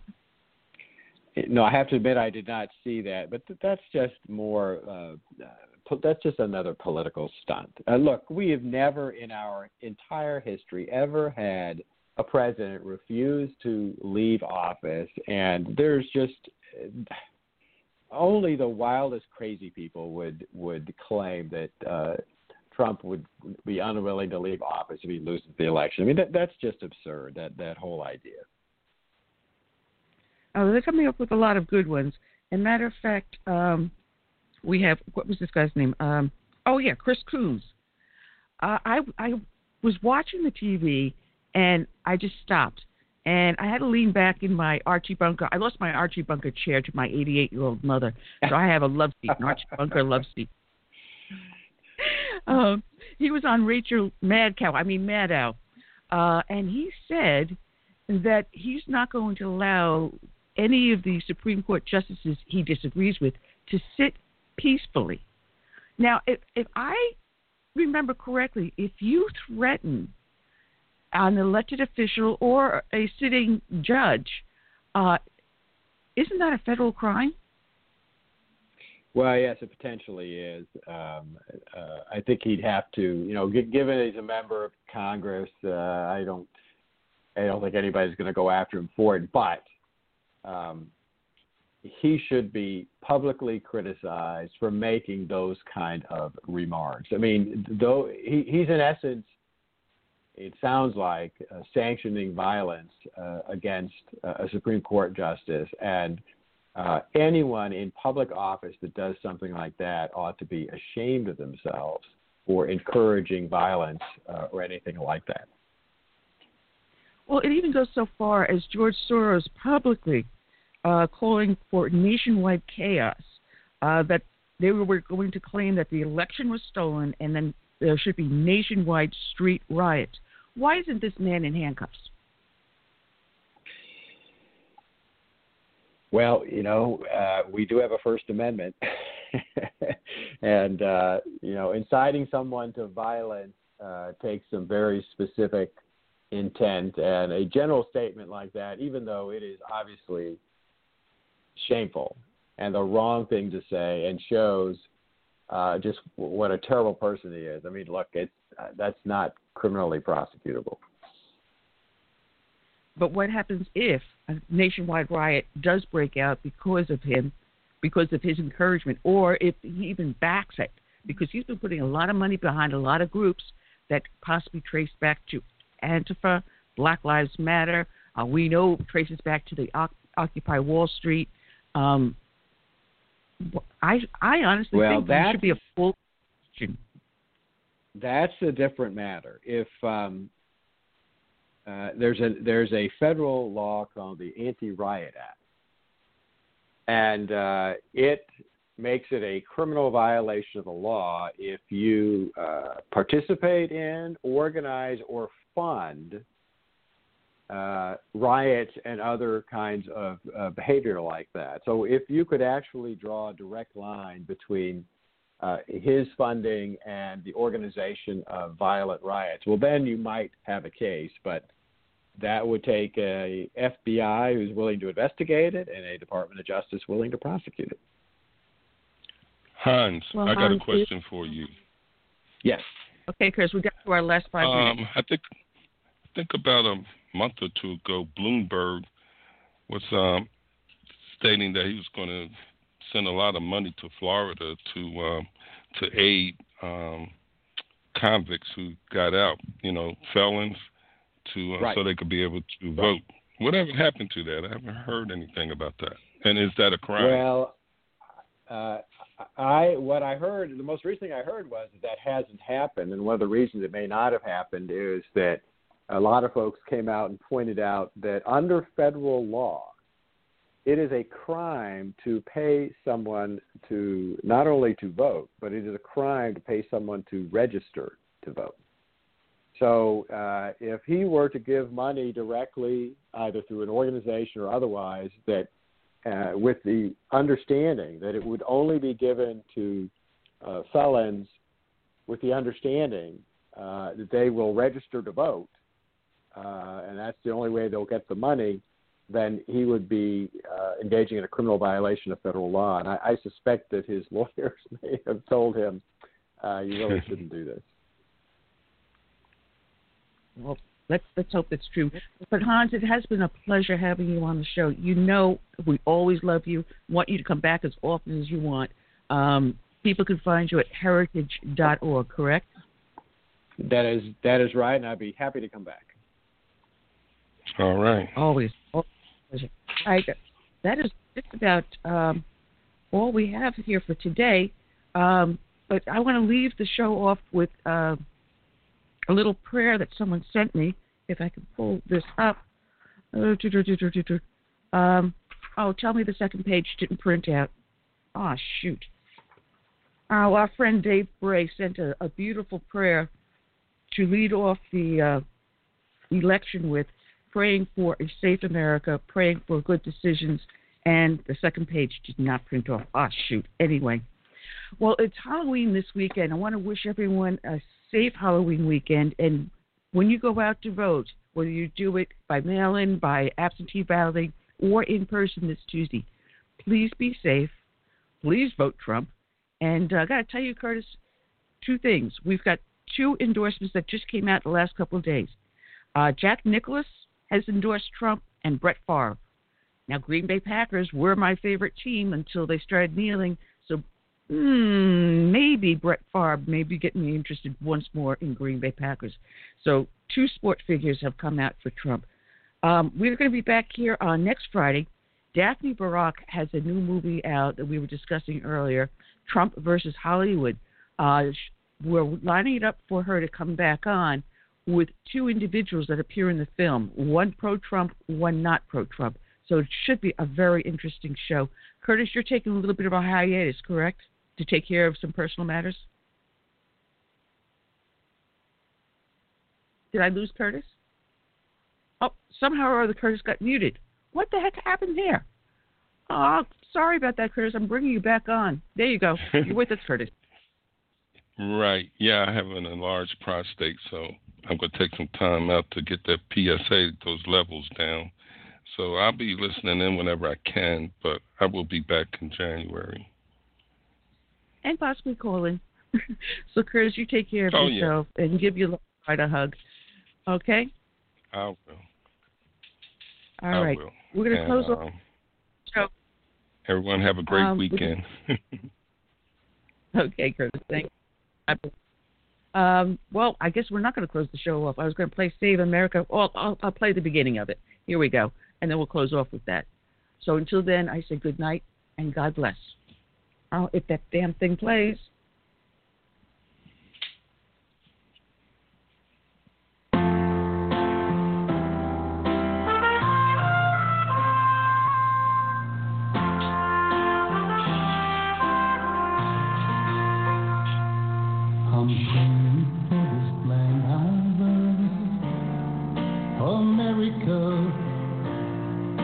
America, the home of the free. But there are people making plans to change America. They respect for her, for what matters most to you. That's why I stand for the flag and I.